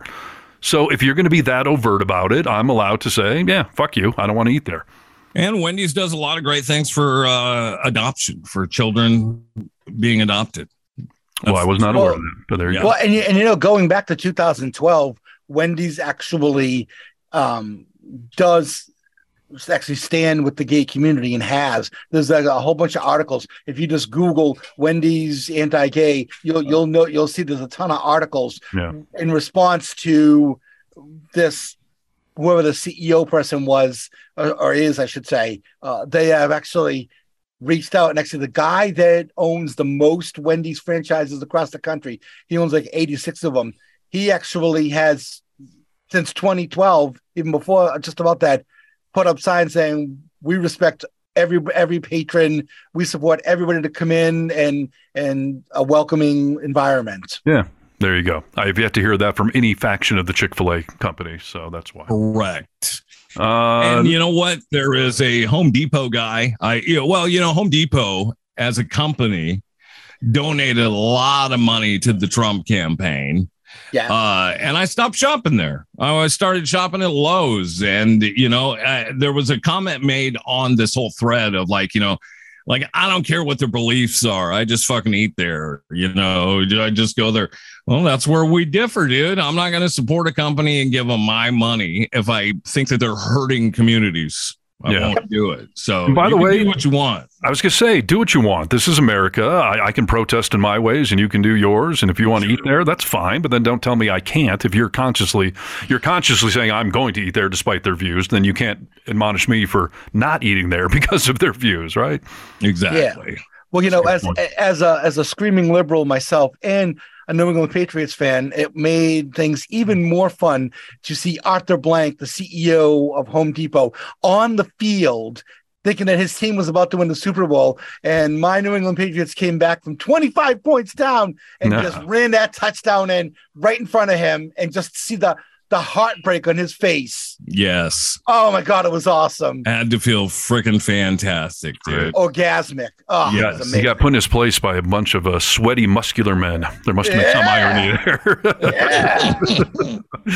uh, next comment: Chick Fil A uh, is is overrated, but it I ate. So Yeah, analyze that for what it's worth. I Uh, would agree with that, dude. BT Dubs. I've had Chick Fil A before. Before I knew about all this stuff. yeah, it's just I Uh, ate. it's I. All right. It's aight. All right. Well, Brewski, you said it was overrated too. So Yes. Yeah. Uh, let's see. To be fair, I don't like Chick fil A because I've never had a good experience with them, so I don't eat there. I'd rather eat at Wendy's. Good Okay. for you. Me too. They're basing it on customer service. That's fine. They have really good chicken nuggets, Wendy's. They really do. They really do. And their french fries, those new ones they've done now with the sea salt on them. Oof. I like those two, Stephen. And I also, by the way, like their hamburgers the best out of the major fast food restaurants. Yes, their hamburgers are awesome. Yes. And again, you know, this crazy person I've been with, um, they're Californians, and everyone in California loves In and Out Burger. It's a big California thing, right? Sure. Yeah. And she made me sit in line one night for like an hour to get a fucking In and Out burger. And I'm eating this thing and I'm like, listen, it's not terrible, but Wendy's is 10 times better than this. This is not some orgasmic hamburger. I don't know why it has that reputation. Yeah, I mean, I, agree. Uh, a lot of people feel that way about a Seattle company, Dick's. Ooh, uh, I love it. love, Yeah. I love Dick's restaurant, dude, and I would stand in line for that burger any day of the week. Dick's Oh, is yeah. great. And that is one of those, like you eat it, you're like, oh, now I see why everyone's standing in line for a big old bag of Dick's because it feels good in Ooh. the mouth. And uh, Yeah, Yes. yeah. Oh, don't quote me out of context there, anybody. I'm sorry. That, was that uh, homophobic, Steve? Uh, was that? I don't think so. I was raving about Dick's in my mouth being a good thing. So Yeah, no, I agree. again, And you got- mainstreaming. You get that that special sauce from Dick's, you know. Yeah. Oh, yeah. It feels good sliding down my throat. I'll Yeah, take it those sure dicks does. all night long. Salty goodness. Uh, next comment: the party, the party of accepting everyone and loving everyone. You guys sure do hate a lot of people. That's funny. So he's saying the liberals, Democrats, are supposed to be the party of accepting everyone, and here we are ripping on Chick Fil A. But we're not blind just because we have uh, blue, you know, lenses on. And BT Dubs, we're talking. Uh, you're talking about uh, restaurants, dude. I'm talking about accepting people. Right. And uh, yeah, I do have a. I'll, I'll be honest with you, dude. I have a really hard time accepting hateful people. Yep. And I was I, going to say don't. the, the hate didn't start with us. They hated on a group, and we said "fuck you" because of it. We didn't start this little battle, and I would argue the most conservatives start the battle by hating on the group first. And they never they don't like it when you fight back. No, Really? exactly. but bullies never like it when, when you punch back. They don't like it. Yeah, no, that's speaking- a I- good point, Brewski. Is that you know what I have an issue with people who punch down. Uh, you know, on any community, if you're gonna punch down, those are the people that I will stand up for. yes, Mhm. Chick Fil A will be fine without my five bucks. And, Yeah. Exactly. Uh, yeah, and um, yeah, we didn't start it. So, um, and, and there's a difference. I, I I hate conservatives that are all about America and our rights and all that. But then as soon as I use my First Amendment right, you're all, hey, shut the fuck up, you you know, you snowflake. You know, Love it or leave it. right. So, is it America or is it not? Uh, I just said that I had blue colored lenses on, which I've never used that term in my life. That just sort of came to me. Uh, this next comment, I've never heard this one either. The blue flu is real. That's the real Oh. pandemic. How sad, you people. The blue flu. I kind of like that. Hey. I got a terminal love the case of the blue blue flu. so. It's the only flu I will not be vaccinated for. Yes, and again, like any of the okay, so I would love to read the ten comments that idiot made on his last post because I'm sure he's nothing but hating on people and discriminatory. But as soon as I Oh, yeah. discriminate against a mega, you know, restaurant, restaurant franchise, now I've I've got the blue flu. But I've never heard that term before, so I kind of like it. I like That's it. funny. Uh, let's see. Next comment. Chick fil A is great. I support them 100%. That's fine. Uh, they don't need your 1%. Fucking hilarious. I don't Is that is that anti liberal? Are we one percenters? No, I, I think they mean the the amount of money that you might spend, Yeah. uh, uh, you know, with them. And that, yeah, like I just said, they don't need my five bucks, so I'm sure. yeah, they'll be they don't fine. need it. And yeah, I mean, it's fucking hilarious. Uh, listen, I guarantee you that there's a lot more than 1% of people who aren't eating at Chick fil A because they bash gay people constantly. Yes, and by the way, you know, I know number crunchers. Chick Fil A does want my one percent. Yeah, They want every percentage point. Yes, they want every percentage point they can get. But this again, when you run a business and you get outspoken, this is what happens. I think I've told you guys before. Like when I I used to do this lefty liberal morning show on our local radio stations, and then I got promoted to general manager, and I had to stop because I couldn't let my politics fuck the company over. I didn't want to associate my politics and have some client cancel on us because I have employees to pay and electric bills to pay. Yeah. So I, as a business owner, said I'm going to step away from politics because I don't want it to divide the customer base. Chick Fil A has leaned into it, so that's your own damn fault if people like us don't want to eat there. They made the decision to do that. Yeah, exactly. And they could take it back anytime, but they're not. Uh, somebody asked how tall we are. Is that some sort of they think we're little man complex or something? How tall are you guys? Or is it a Maybe it's typo? I just because we look so sexy on the screen. They're curious. Uh, I'm 5'10 and. Brewski, what are you working with? Uh, six, seven, and five eighths. Wow. No, not your penis, dude. How Oh, tall are you? Oh, uh, uh, about six feet tall. Are you? Nice. I'm six two. So we're all tall. It's not a little man syndrome. It's the it's the blue flu again. Uh, y'all crazy. Chick fil A is amazing in both food and service. Well, good. I'm glad to see the president of Chick fil A is listening to us. Yeah, and isn't that hysterical? And service. Like I you don't think that it wavers from location to location? Like, why are you standing so hard on the hill for Chick-fil-A? And their service is excellent. Right. Of course. Uh, here's someone that says, um, and that's how they spelled it out. Um, freedom as a business owner. Yeah. Freedom as a customer. Hmm. Yeah, exactly. And like I just said, you do have that freedom as a business owner, and you have the freedom to pay the consequences if you're going to be outspoken on a stance. So you got to weigh that. Not trying to get you guys shut down. I'm just not supporting you. Yes, exactly. Uh, I mean, we've got several people here. Love your comments. Totally agree. Like, I, I just find the haters to be more fun to uh, read. So, Yeah. Uh, another person raving about their service. I don't know. Do they smack people with a Bible if they're not good customer service? It's hysterical, dude. I mean, uh, yeah, I, I don't remember the service when I did go there. I don't remember the service to be good or bad. Yeah. Uh, here's somebody. It's entertaining when blithering idiots offer their biased political commentary as if it's a fact. First of all, I don't offer any of my commentary as a fact, but that's what commentary is. It's my opinion, just like you're putting your opinion with your comment here. So, should I say the same thing back to you? This Yeah. blithering idiot with his opinion? And I'm not doubting that I'm a blithering idiot. At times, at times, I'm a blithering idiot, dude. I, I don't know who you are, but Right. Uh, here's a good one. This guy is clearly conservative. He says the line outside tells you all you need to know. Have you ever looked at the line outside of a COVID vaccine clinic? They got a pretty long line too. They're conservative, so maybe you should go get yours. Yeah, all the line outside tells me is their service is not that great and not that fast. So Well, Exactly. I also I also see a nice big line outside a lot of weed dispensaries too. yeah, Exactly. Yeah. So uh, here's another one. You guys nailed it. Uh, uh, here's one. And people keep asking what woke is. I am sick of the term woke becoming somehow demonized. Like I'm looking out for oppressed people. Uh, I, I, I think people should be treated fairly, and that's somehow a bad thing. I'm all woke. you're, you're so woke, Harness. You, Yeah. You're educated. They don't like that. No, they don't. And uh, I'll just read one last final one because I found this one funny.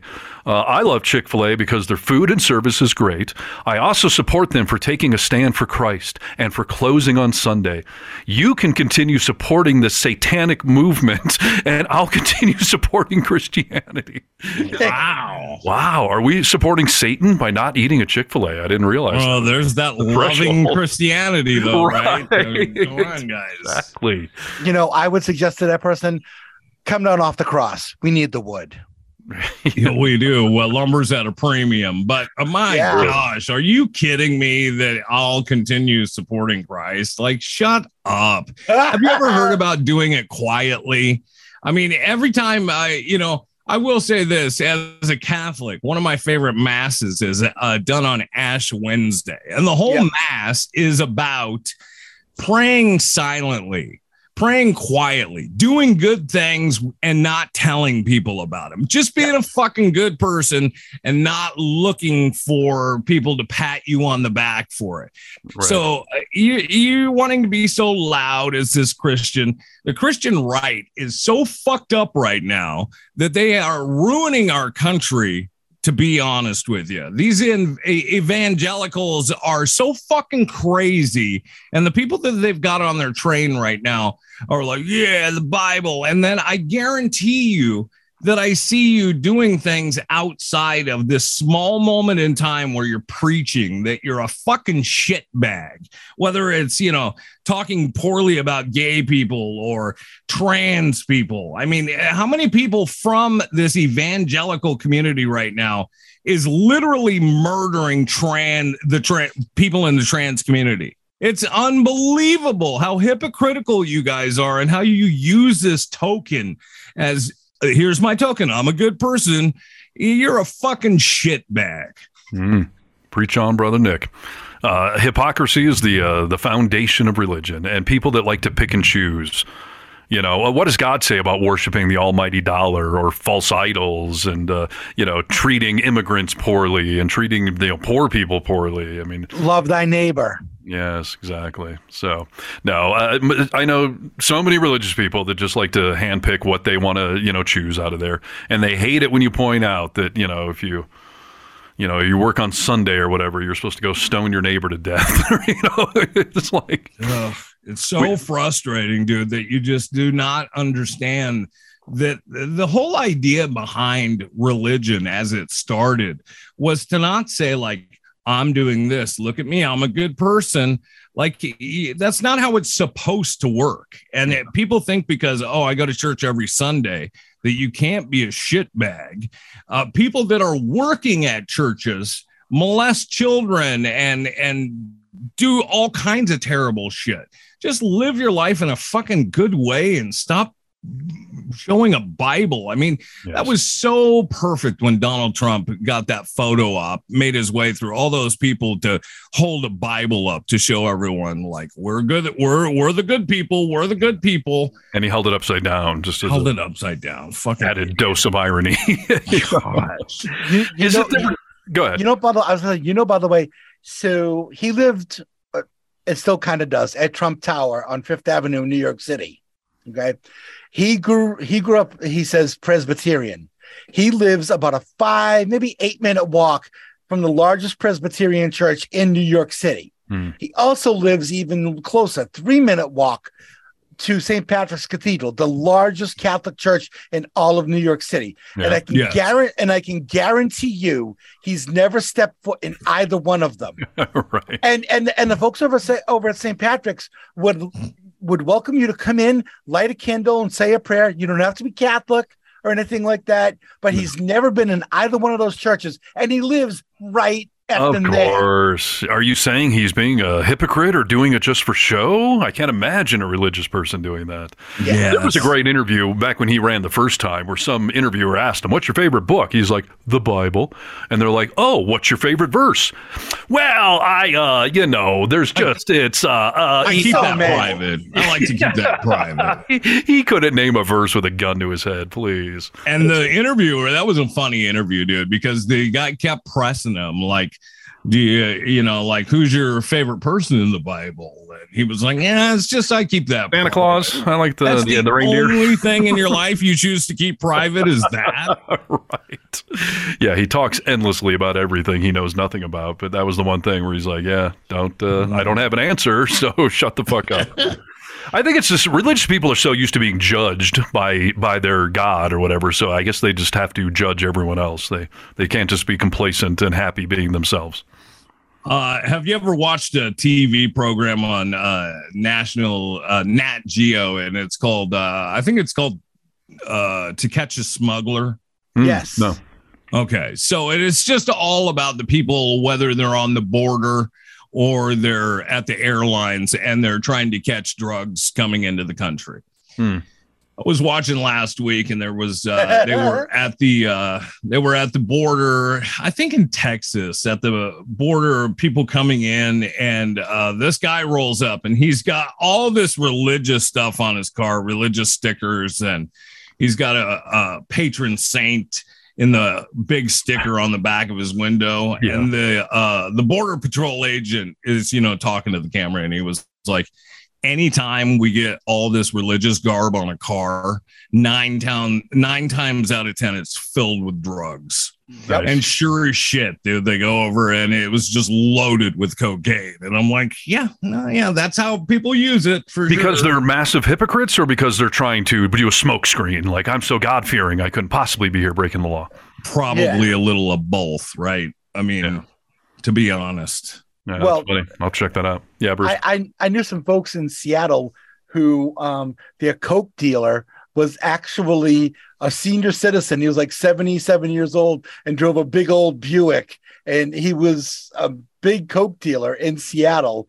And like he's walking by cops, driving by cops all day long. This man lived on, on the hill and you would never suspect that this guy walking by you, some senior citizen out for his morning walk, and he's out because he's she's dropping off bags of coke all around. It's Yeah. insane what these people try and do on this program, dude. They'll, uh, you know, put it in their baby's diaper. I mean, the most inconspicuous place that, you know, like, oh, they would never think like this old lady in a wheelchair has a bunch of coke under her ass, you know, like Yeah. they really go through it. But the uh, babies are the the funniest to me, and uh, that I suppose it shouldn't be funny, but they like pack their diapers with heroin and think, oh, they won't check this. How many babies do you have to smuggle through the border to get enough heroin to make that math work out? I mean, Yeah, I'm not sure, dude. seems ineffective to me. But It does. Uh, a couple other social media notes. I just want to point a couple things out here. So we were talking about we uh, we broke a TikTok record. Facebook video is uh, going to hit nine thousand soon. One of those. But the Facebook analytics for our last thirty days, we have hit eighteen thousand people through Facebook with a Oh, total of nine thousand engagements. So that's What does that mean? That's a good Well- conversion rate. Yeah, that's pretty good. I mean, 18,000 exposed, that means they saw it on their feed and spent some amount of time, like, you know, they paused, maybe they didn't really engage with it. So that means, though, that about 50% of the people that saw the video then engaged with it. They either watched it or commented or clicked on it or something. So, Well, that's cool. so that's a pretty good engagement rate. Um, I would say so. and yeah, the YouTube page, I got to pull the most recent analytics, but we were over 14,000 or something exposure for the last thir- uh, 30 days, too. So, you know, like we said, people, if you see the stuff on social media, do us all a favor and uh, help share it and uh, spread the good word so we can keep making more of it. Yeah. And by the way, I don't know what's going on on Instagram. I cannot get any fucking traction on that page. I'm going to call it Insta Brewski because Brewski is the only one that comments, likes, does anything on there. I feel like I'm just posting on Instagram so Brewski can see what we're posting. Basically, I can't. You I can't use crack that. Instagram, don't you, Brewski? I do, yes, about a little bit. I mean, uh, sometimes when you're up at night, because if you notice, most of my engagement is at like three or four in the morning, Yeah, yeah. which is usually when I get home from work and you're you're laying in bed, you're not ready to go to sleep yet, and you're just kind of scrolling through and a little Maybe bit. Brewski should take over the Instagram page. I mean, are we missing something? I don't know. That's what I'm trying to figure out because yeah, there's just no traction going on there. So I don't know. And there's something weird going on on Twitter too. I'm having trouble. I'm having trouble getting a lot of traction on Twitter, but the very few people that are following us, like 75 people right now, they are engaged and they are sharing stuff and and whatnot. And like we have a couple of videos where we have a few hundred views on them. There's only 75 people following us, but somehow 300 people have watched a video, which means those people are either uh, sharing it or showing other people, or because they watched it, it shows them on someone else's feed, or, or some of the tags are showing up on other feeds that aren't being followed. But you yes, know, I I created a, a a Twitter account called Brewski VM. nice. And so I'm on I'm, I'm on Twitter and I'm trying to promote the show as much as I can. And Yeah. Well, you yeah. should. oh, you yeah, should share. uh, retweet those videos, Brewski. Can you retweet stuff uh, Sure for the can. VM? Yeah. You got it. yeah. yeah. I've been thinking, I don't know if this is a good idea or a terrible idea, but uh, we have pissed some people off out there with comments I've made. I'm thinking about just pulling all of those clips very specifically and just posting them on all of our social media and being like, hey, this person I know really doesn't want you to comment or share about this video. So don't share it by any means. You're going to piss off my ex girlfriend or my mother or my neighbor. or, you know, like, do I lean into it? That's my question. Do you think people will get on the train to be vindictive? I see it with Trump all the time, where they have that picture of him with his hair blowing everywhere, and it's like Donald Trump does not want you to share this photo, and so everyone shares it, of course. Right, right. Kind of wondering if I should just lean into some of these people out there that are pissed off at us. Like, you know what? Just You don't try wanna it with one clip. okay. Challenge accepted. Let's see what happens. it's it, I, I've been t- saying this to people off air. Like some of these people in my life that are putting a spotlight on things we're doing on the show, Yeah. you're really just poking the bear. Because if I didn't understand that it bothered you, I would never talk about it again and I'd move on. But as soon as you tell me, hey, don't talk about that one thing, I just want to talk about it over and over. all you want to do. And Steve's really that way, more than the average person. If you tell Steve he can't do something, he really wants to do it. Yeah. It makes it more fun. Of Right. course. Yeah. It's that old Stern thing where they said, don't say pussy or cock on the radio. So he goes on and he finds a way to say pussy willow and cockadoodle doo. And, you know, like, don't tell me not to say something. You just make me Yeah. want to say it. I will find a way. Yeah. And I don't know if some of these morons out there watching understand. I'm only talking about it because I know you're watching listening. So if you stop doing that, I would stop doing it. It's it's the irony circle going around and around. so yeah, I may have to pull some of those clips. And uh, speaking of, oh yeah, go ahead. Oh, go ahead. I would say Instagram. Brewski sent me a uh, a live performance of Slaughter. Did you film that, or did you just find that somewhere? Because it's in Vegas, where I know you hang out a lot.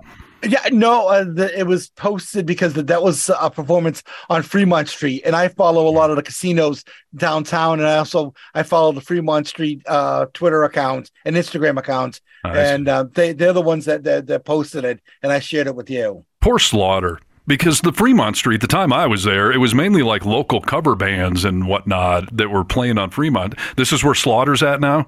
They're setting up, a, you know, No, but they're- the side. they're- No, there are a lot of bands actually because they get paid by the, the casinos there to actually play. So Okay. it's it's it's not. A, I mean, you're it's a free show. They weren't begging for change. No, no, no, no. Because all those all those casinos down there, especially the the D, which is on one end of Fremont Street, and then the other stage is up by Circa, um, and right next to Binion's. All those casinos, they're the ones that, that throw all that money in to bring those acts in. Because Uh, Slaughter's bringing the crowds to Vegas. Huh?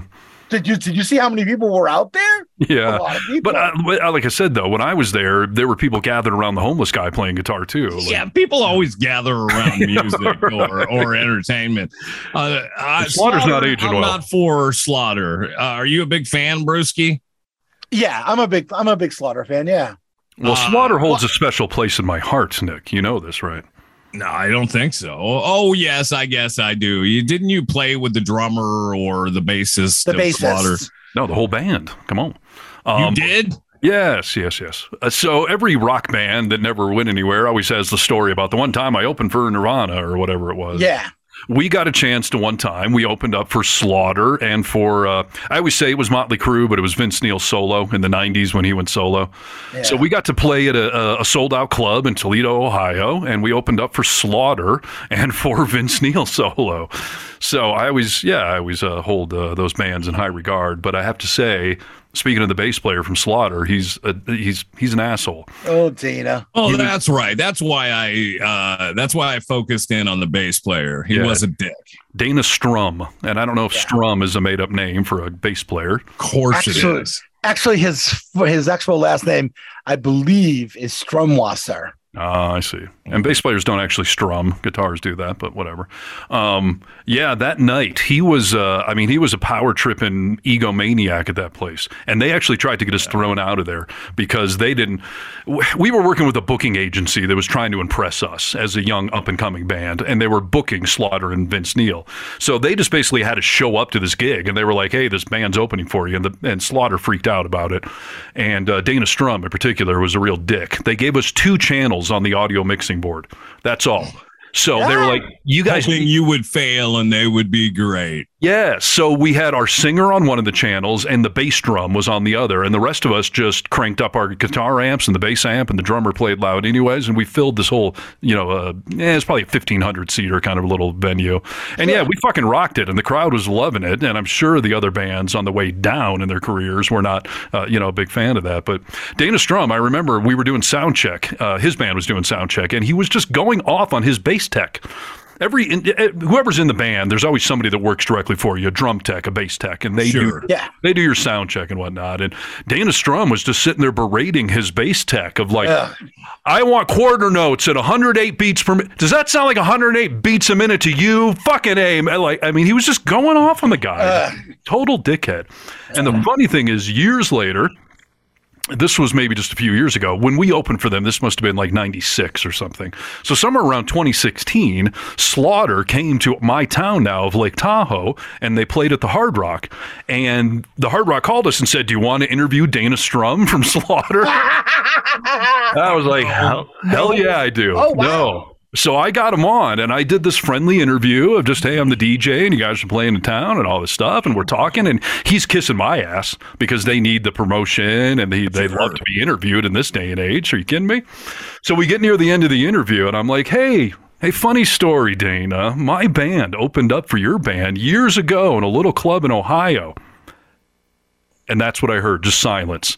And I'm like, you know, uh, I remember, man, like you, uh, you were pretty funny that night. You were, uh, you were giving your bass tech a real hard time, and he got so uncomfortable. He started flipping on his words, fumble. He knew exactly because I'm sure he's a dick to his bass tech in every town, right? Sure. So he knew exactly what I was referencing, and he got very uncomfortable, and I found it so funny. And I, I just wrapped up the interview and let it go. But Yeah. Would have been so much more endearing if he would have said, you know what, back in the early days, I was a dick. You know, it would have been so much more endearing and a good interview on his part, but you made him look like an idiot. And that's fantastic. What a dick. yeah, no, it's really true. We know um, people like that in radio, dude, that we worked with before that just have this yeah, legend in their own mind type status of talking Yeah. down to engineers and other talent. And I just Yeah. think Well, there was a moment in time there where Slaughter was a major act. I mean, you know, Yes. platinum records and all that stuff. But boys, that, that era is long since sailed. So Oh, for Yeah. sure. But you know what, dude? That's funny to me is that if they were like,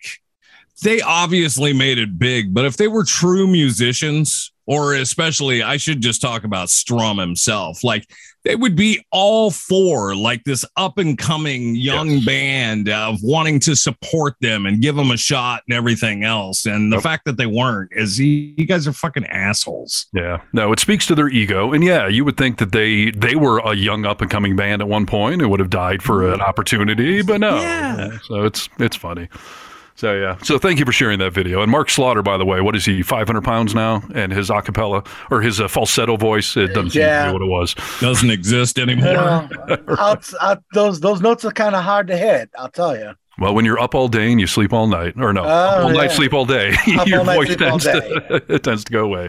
When you're Brewski, flying to the did we angels. already talk about your show? We haven't talked about your shows yet, have we? And we have not. No, Yeah. yeah. So Brewski saw some concerts last week. Uh, who'd you see?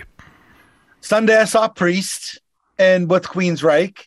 Oh, nice. And, oh wow, local Yeah. Seattle band. oh, but but uh, no, there's no Chris DeGarmo or and no Geoff Tate in, in Queensryche anymore. Oh, Uh, but the new singer for Queensryche, uh, he can hit the notes. He can hit the Mm. big ones. Yeah, Okay. the, the fake Queensryche came through Tahoe a few years ago, and I was like, Queensryche, I fucking love Queensryche. And then I learned no Geoff Tate, the singer, and no Chris DeGarmo, one of my favorite guitar players. So I said, nah, it's a cover band.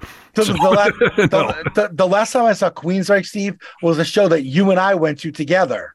Oh, really? Where? Uh, We we, we worked at the Showbox. It was um yes, yes, yep. it was it, it was for um right after the tsunami in Thailand, and they, we were doing tsunami relief. And if it was with the rock station, and we were there as a part of the street team, and Skin, Skindred, this band from England, opened up, and uh, that was and that was the full Queensryche band. Yeah. That was no nothing like you know Yeah, yeah. uh, like now. And then Okay. um, So how So was how how was was the headliner? Priest? Yeah, Priest. Rob was good. The I had one. I mean, so when they played, you got another thing coming. There, there was, there was like a, a little timing on on on like the chorus that was off a little bit to me. But I'm not going to get ticky tack about it. Everything else sounded great. I don't get ticky tack about it, Brewski. Eh, Not with Priest. I mean, come Not on. with No. come on. Let's not No. get ticky tack. All right. and, How was the crowd there? Describe uh, what, what's the age and what were they all looking like? Believe it or not, there were actually quite a few young people there. Hmm. And one kid in particular was screaming, saying, I can't fucking believe this. I'm going to see Judas fucking Priest. This Uh, is amazing. Like was in one- their twenties, young. Yes. Yep. Wow. That's Yeah. good. Good. Yeah. And there was one, there was one kid standing behind me, and he was probably, I would say, 20, 21, and he was all glammed up, Steve.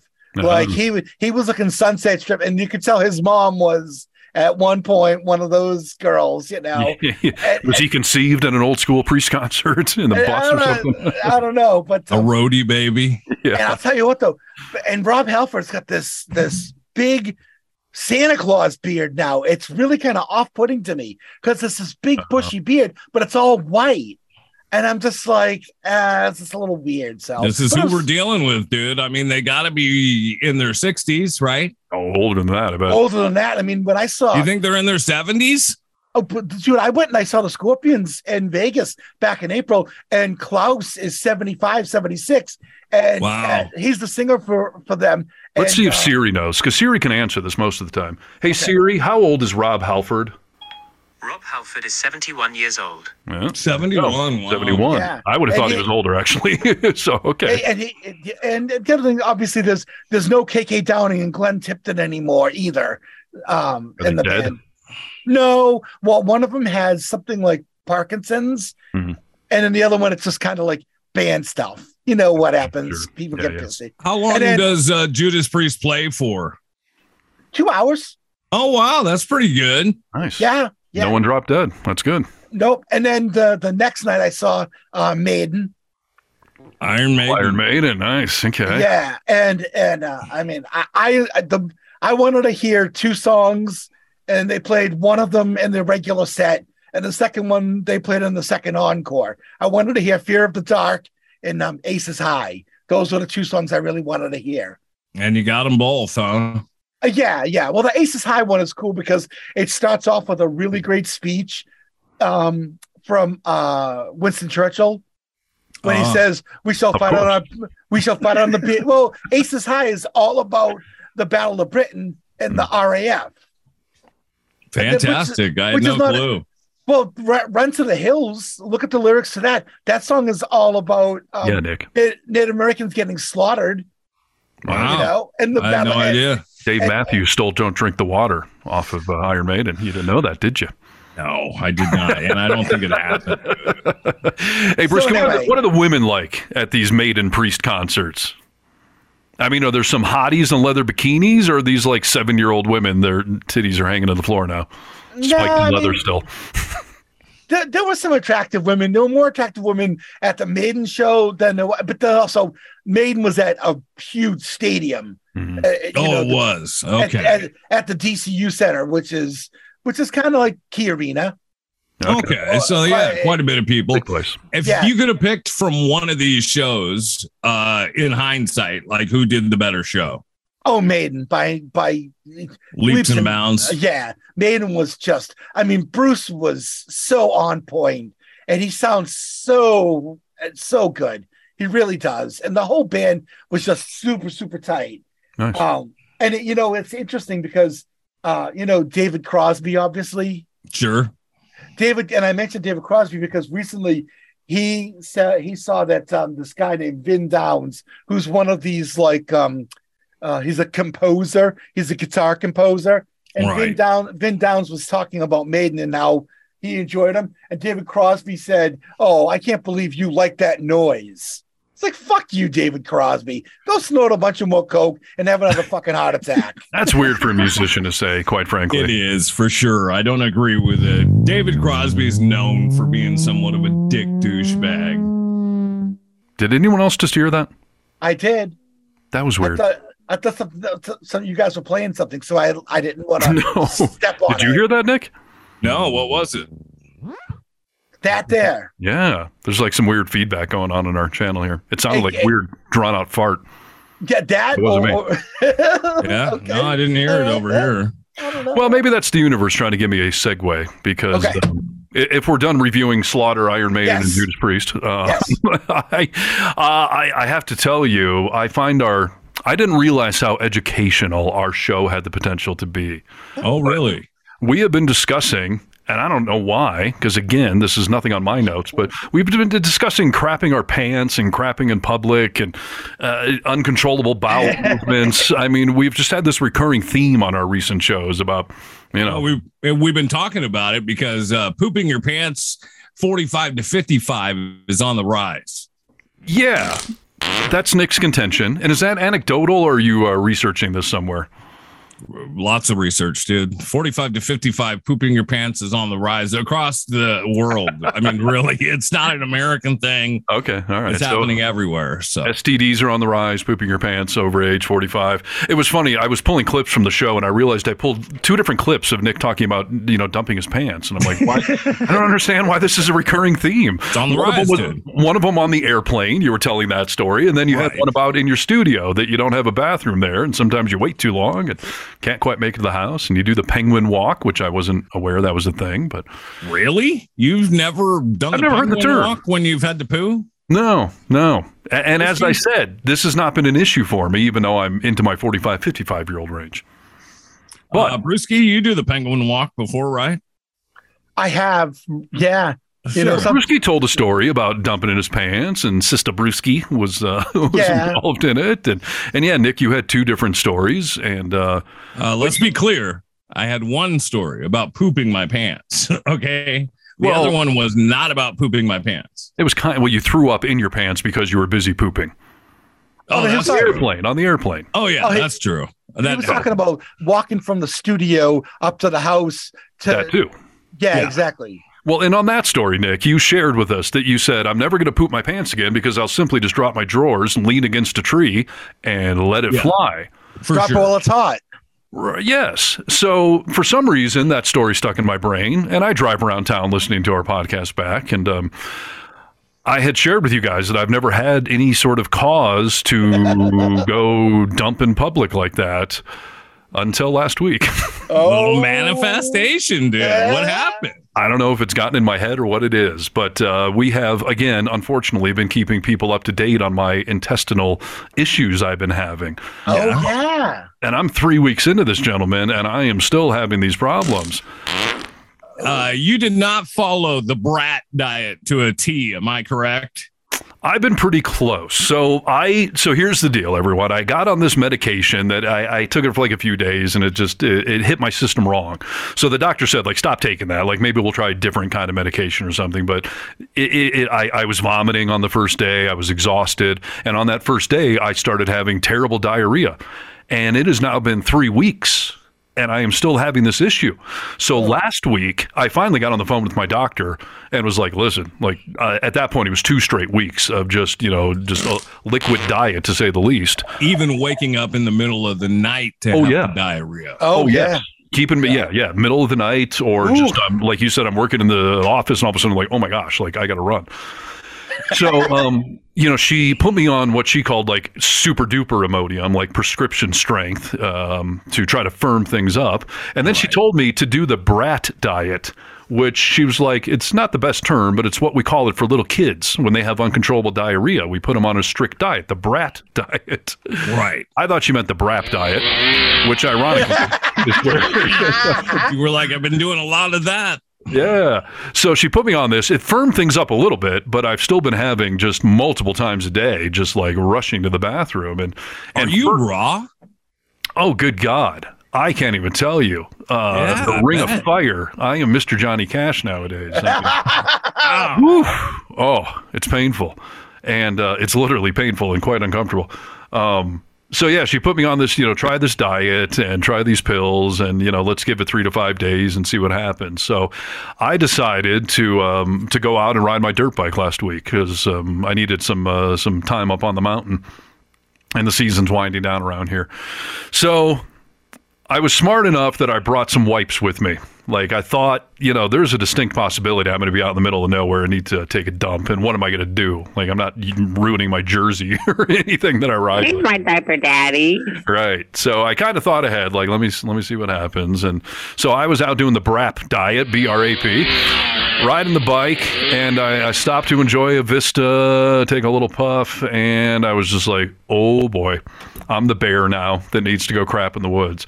But I heard Nick's voice in my head, like, don't wait too long. Don't just Right. think you can hold it in. Don't penguin walk while you're out there on the dirt bike and bouncing up and down, going on these uh-huh. trails.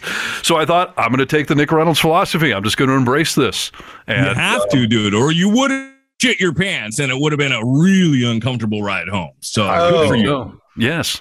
So uh, I got to tell you, these trees, I don't know what kind of trees you have in your yard, but you described leaning your back up against a tree and going into the squatty potty position. Yes. Now, I will say these trees that were around me, they were, the bark on them was extremely rough, and a lot of them had sap on them.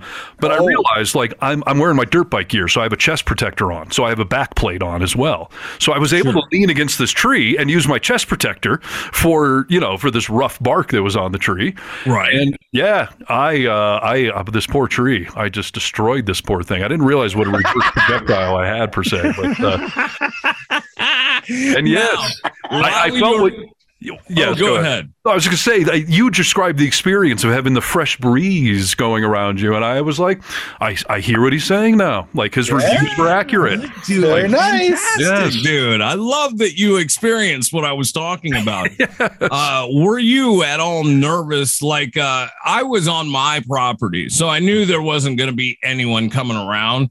Did you have to kind of be looking around to make sure no one was coming, or were you alone? Well, I, I I got to this lookout spot that I go to often, and it's at the top of a trail. So I knew if anyone was going to come, they could only come from the one end. And so I was keeping an ear and an eye open. And I had been up there for a good ten minutes at that point, and no one had come and gone. And it's near the end of the season, so it's not there's not as many people out there right now. Sure. But uh, yeah, no, I definitely kind of looked around and just gave a good listen. Like, do I hear any engines in the distance? And Right. uh, I felt I had the all clear, and the internal clock was not going to give me too much more time. sure. So yeah, I uh, I squatted, I sprayed, uh, I cleaned up nicely, and uh, you know enjoyed the view, enjoyed the nice mountain fresh air. Dude, I'll tell you what, there's something, and I didn't anticipate it to be this way. I was using this out of necessity because I'll never poop my pants again. I was just like, I'm to do this at the, you know, first sign I can do it, I'll do it. So I drop on this tree. Once that breeze started blowing, and I looked around and there's birds chirping. I have never felt so free in my entire life, dude. I felt like, you know what? I fucking made it, dude. I can shit wherever I can shit wherever I want to. You do feel very one with nature. I mean, they always talk about bears dumping in the woods, and uh, yeah, it was, it was me and Smokey Bear out there just uh, letting it fly. So, Does Steve crap in the woods? yes, yep. I, Apparently he does. I brap in the woods, I crap in the woods, I do everything uh, with nature now. So, but yeah, it was so funny to me because I just I, I heard your voice from the show in, in my head and took I'm your so advice. glad, dude. Congratulations. yep.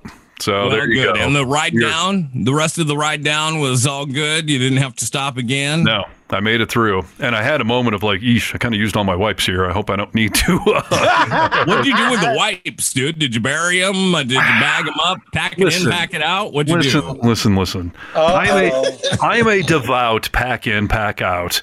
I ride in some areas down in Nevada where people leave cars, refrigerators, piles Yeah. of shit, and dump. And like, I never, ever, ever, ever, ever leave anything behind out there. Sure.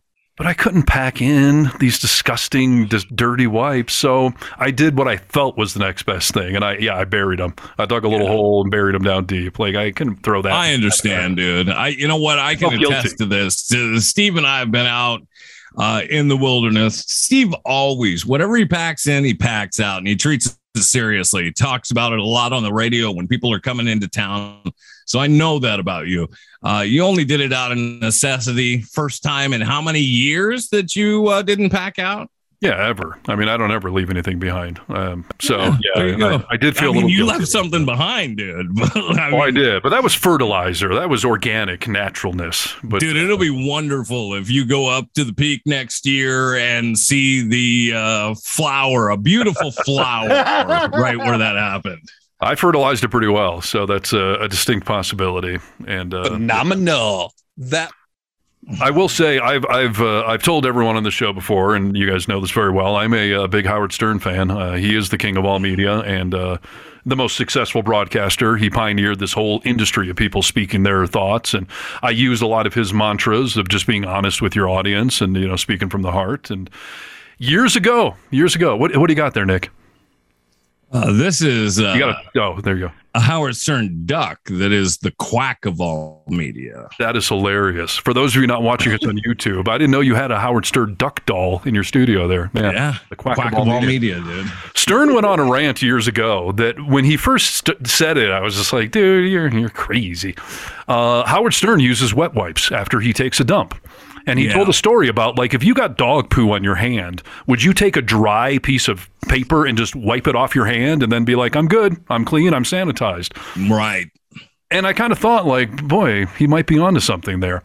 And so when I had my first kid, we had baby wipes in the house. And I thought, like, let me try it. And I got to tell you, I am hooked. It is the most clean, refreshing way. Thinking now about using just dry paper, Yeah. you, I, I do that for the 99% cleanup, but then I always end with one nice, you know, wet wipe. And Well, I've we always been embarrassed. Like, I don't want anyone seeing that I have baby wipes in my bathroom or whatnot. But, Well, for, you should not be using baby wipes. Uh, f- I mean, they're so terrible on your plumbing. Uh, I don't to flush 'em. flush. no, you what don't do you- flush wipes ever. What What do you do with them? Garbage. So they have poop on them, and you put them in the garbage. Yes, it's my bathroom. Screw you but all. it, uh, d- And I have I'm a lid on my about can, by the way. I understand, but does it smell?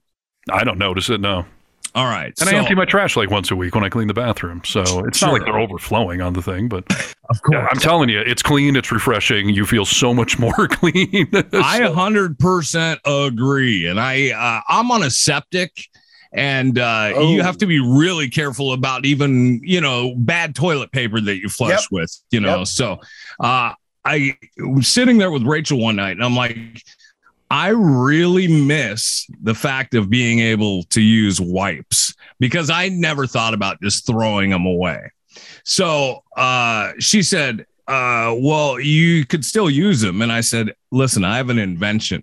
What if we were to find uh, the spray of whatever goes in there? There's like aloe and some different things in these wipes Hmm. that you could spray on your toilet paper and then wipe and then Hmm. flush it.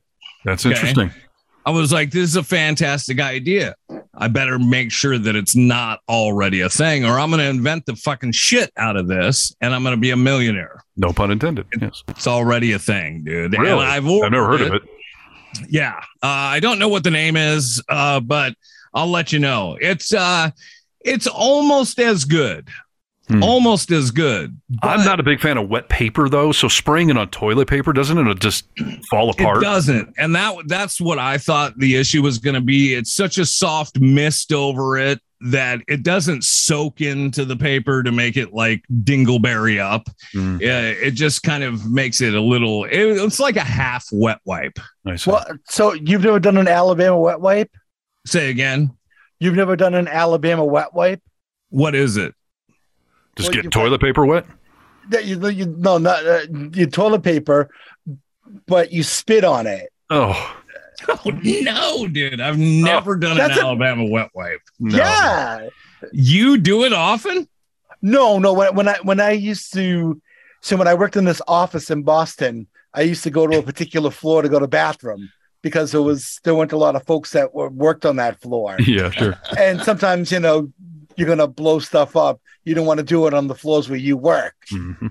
and um, and sometimes you want a little extra cleanliness, you know. Uh, but there's Mm. no, it's not like you can go to the sink because the sink is like on the other side of the bathroom. Sure. You know, yeah. So yeah, you just kind of, you know, Do Sweet home. Alabama. yeah. Yeah, Wow. I've never heard about an Alabama No. wet wipe. Well, now this is the new thing, and Steve had a shot at this for a while in one of his properties, but Howard Stern has since um, moved to the Toto. Uh, Toto is that what it's called, Brewski? The Japanese toilet everyone's in love with. Oh, I think it's called the the Toto. type of bidet or something? Uh, yes, pretty much. Oh, Uh, the bidet, Toto is yeah. fantastic, but the bidet, he's moved to bid- bidet. First of all, in his new bathroom, he moved to the bidet and he's got a urinal in his bathroom, which I would freaking love to have a urinal in my bathroom. Hell yeah. Yeah, I would. Uh, but bidet, bought the bidet. I'm now using bidet and I have never been so in love with anything in all my life. Really? Yes, and you can now, Steve, buy. Oh, the bidet I bought, I bought on Amazon. I think I paid sixty dollars for it, and it Yeah. just you know, Attaches to your current setup. attaches, goes over your toilet. The last is house I so moved into had one of those. I threw it away. I just eh.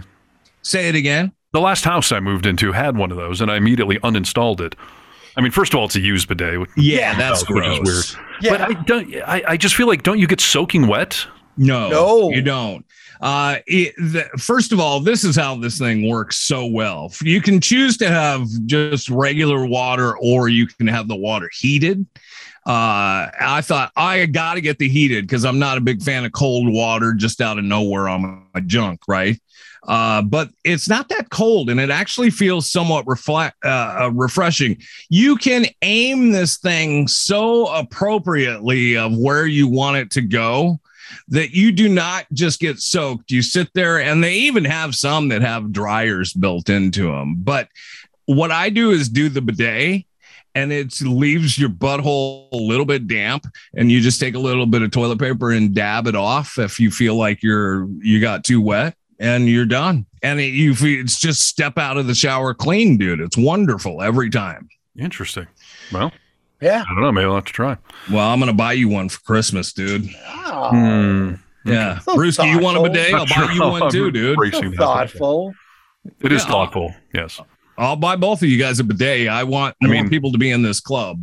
It's a it's a crappy gift, but um, It is a crappy gift, yes, but, But it'll still. clean it up right Nah, away. nah. Well, I hope you're starting to get solid harness. I'm glad you pooped on the tree, though. I'm glad you didn't poop your pants. Thank you. And uh, and by the way, just to follow up on your previous comment about the wastebasket having you know poop covered rags in there, Yeah. there shouldn't be much on there No. if you're doing things right. You're supposed to do 99% the old school with toilet paper, and then this is just a slight little cleansing. Imagine if you dust something and then the, someone goes back with a white glove and you know they're like, oh, Yes. gee, there is a little left. That's what. it's Hundred for. percent. Yes, yes, yes. I get that. Uh, I didn't mean to make it sound gross. I just hadn't done it before, and I wonder if you get the smell at all from it. No, and I do have a trash can that has a lid on it. Maybe that helps, but no, it's not like just shit covered Pooping. rags Yeah. in there. I remember that when we were in Italy, uh, you know, we took my niece to Italy for her uh, senior, you know, graduated high school. We were like, oh, you can go anywhere you want. She picks Italy. Or she, uh, I'm sorry, she picked Greece. When we get to Greece, the guy gets, leads us to our first room, and there's a sign, uh, and he pointed it out. He was like, "Make sure that you're not flushing any toilet paper." And uh, she was like, "What do you mean?" I was like, "Oh yeah, plumbing is not like it is in America and a lot of other countries, dude. That you Oh. cannot." Yeah. So, So, yeah, all what do of your they toilet do? paper, uh, you put it in the trash can. Oh, that is disgusting. Then, how does that go over? They empty those things I, I daily. mean, it went over fine. Say it again. They empty those trash cans daily. I hope. I mean, Oh, how do you yes, just? That's course. terrible. Because Yeah, that is no. what you were envisioning. I think just crap. Oh, 100%. I mean, you don't flush any toilet paper. Everything goes in the bin. Ooh. And it's got a lid over it, you know, that closes down on it. And they do, I mean, we were in hotels, so it's cleaned out every day. But uh, yeah, you could not flush anything. And so, like that, in a lot of places, Mexico, Costa Rica, I had issues with, you Hmm. know, flushing toilet paper. Interesting. Well, all right. Uh, since we're talking about other countries, uh, I brought this up last week that I have this topic about accents that I feel bad about, but I, I want to discuss if we're ready to move on. Yeah. yeah let's do it. Occasionally, I have these things where I uh, I start to wonder, like you sound a little racist as you start to say this thing. Like we had talked with a dating coach that I felt like I was a dating racist because I don't seem to be swiping right on minorities. I I go for blonde hair, you know, white girls, and like Yeah. I feel like. bad about that. And uh, as the dating coach said, no, it's not dating racism. It's just you have a type, and that's what you're looking for. It's not that I hate the other ones. It's just not what I'm looking for, right? But I, I still felt guilty about it. Sure. I have a similar thing about accents in in audible jobs, shall we call them, like at the drive-through, or if somebody's a customer service relations on a phone where you can only hear them. Okay. I, I have recently been dealing with a uh, with a government agency, and uh, we've been going through some. Uh, I'll just tell you, it's the IRS. I mean, my ex-wife and I messed up a bunch of tax returns, and we've gone back and we've fixed them all, and you know, we, we got everything squared away now. But I've had these conversations recently where I, I'm kind of in the final stage of just getting some of this paperwork done, and it's important paperwork. I mean, it's dealing with your taxes, your finances, and all this stuff. And anytime you're dealing with the IRS, you don't want to have a miscommunication of any kind Sure. and this this agent that I've been talking to, he has just a very thick Asian accent. And oh. okay, so if you have an accent, that means English is your second language, and kudos to you. You've learned more than one language, so you're doing much better than me. Sure. But I don't understand how people end up in a job that is audio only when you have a, a thick accent. It's not that I'm hating on the guy, obviously, but I'm like, I need to understand the information you're trying to convey to me. Whether it's someone on the phone or I've had this at the drive through, like I'm trying to order and you're saying things back to me that I cannot understand. Yeah. And I feel bad about it because I feel like I'm admonishing you for having an accent, but that's not the point. The point is you have to communicate to me with your voice only, and I can't understand you. It could be a situation. I mean, this particular thing, I, I understand what you're saying and have had struggles with this before. I think we all have. Uh, but it could, this particular situation could be a thing uh, where his uh, first language is that he speaks at most of the time to people that he's calling. Sure. And he's, or he grew know- up in another country and, you know, it's it's just that ingrained. Yeah, but I mean, they may use him to talk if he's Japanese to talk to Japanese hmm. people about this. You know, that would I make sense. Yes. right? And then maybe you know the, uh, he's not busy enough, or somehow he landed your case.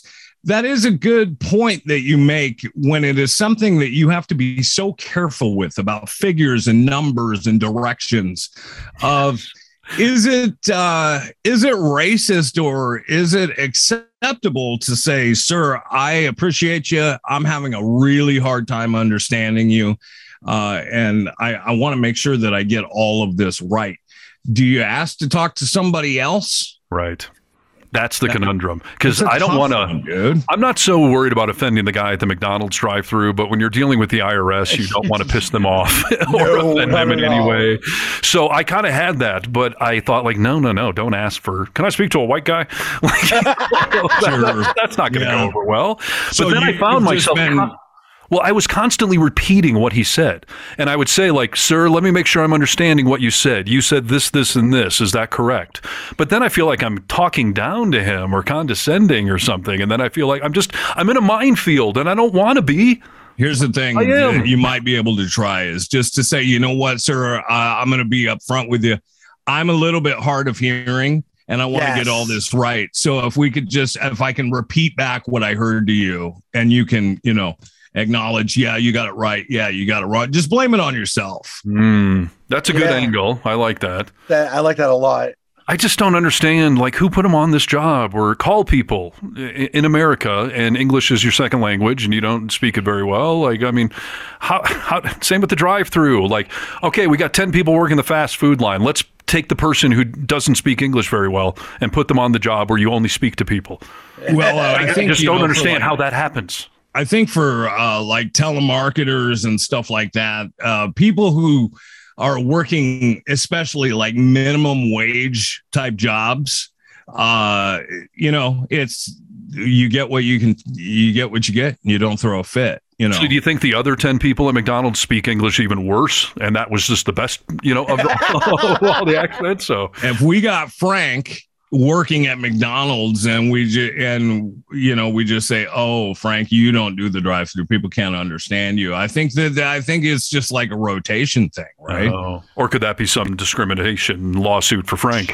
Sure, I think maybe it could be. I don't know, but it is it is an interesting issue, especially like you said with the IRS, where you want to be getting everything right.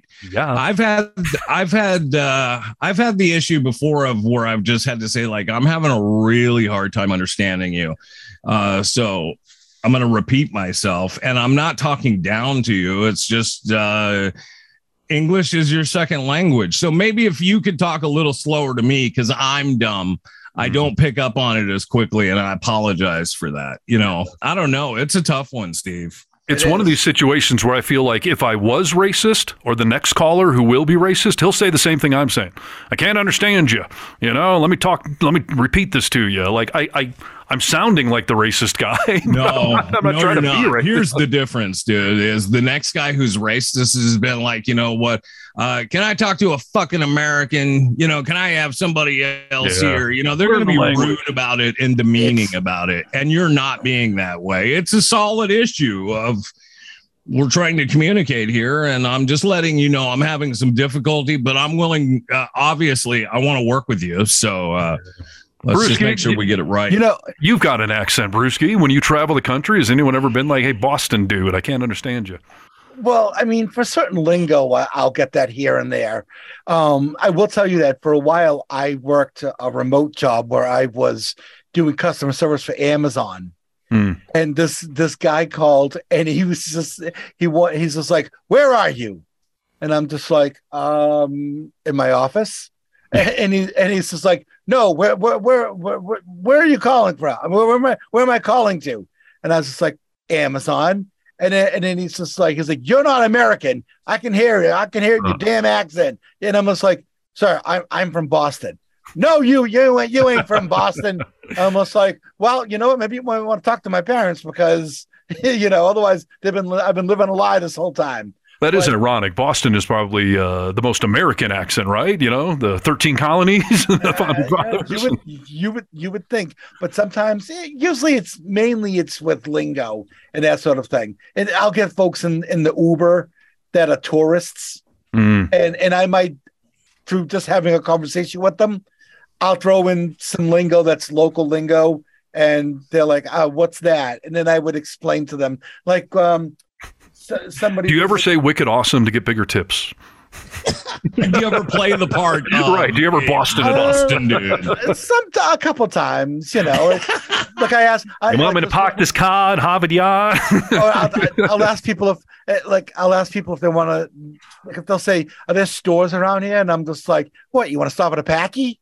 Right. and they're, they're like, "What? Well, what do you mean?" I'm just like a packy. You know, you, you want to get some booze. So some they're like, "Uh, "You mean a liquor store?" And I'm just like, "That's what I'm saying." Right. You know, I Um, love it when you make people feel dumb. Like I'm not sure what a packy is. You know, uh, you know, it's a packy. It's a fucking packy. Come on. so, so for the, the for those who don't know, here in Massachusetts, whether we used to have a shit ton of blue laws, when you used to have to go and buy beer or booze, they there were there was a law that like it always had to be put in a brown paper bag and and like hand it to you so that it looked like a package. I see. Ah, So they, they would call it a package store. I'm going to I a see. package store. You know, this is it's just blue law bullshit. But these days, like, mo- I mean, everyone just calls it a packy or something like that. You know, I got you. um, yeah. I but love the- that, dude. I and I love, I love trying to learn not only different languages but different uh, areas across the country of they say different things. I love all that shit. I wish I could speak another language fluently. Yeah. Uh, and have have tried a few different times, and uh, I'm just no good at it. I wish I would have learned when I was younger because they say it's easier for your mind to kind of soak all that in. I had an interesting experience two nights ago.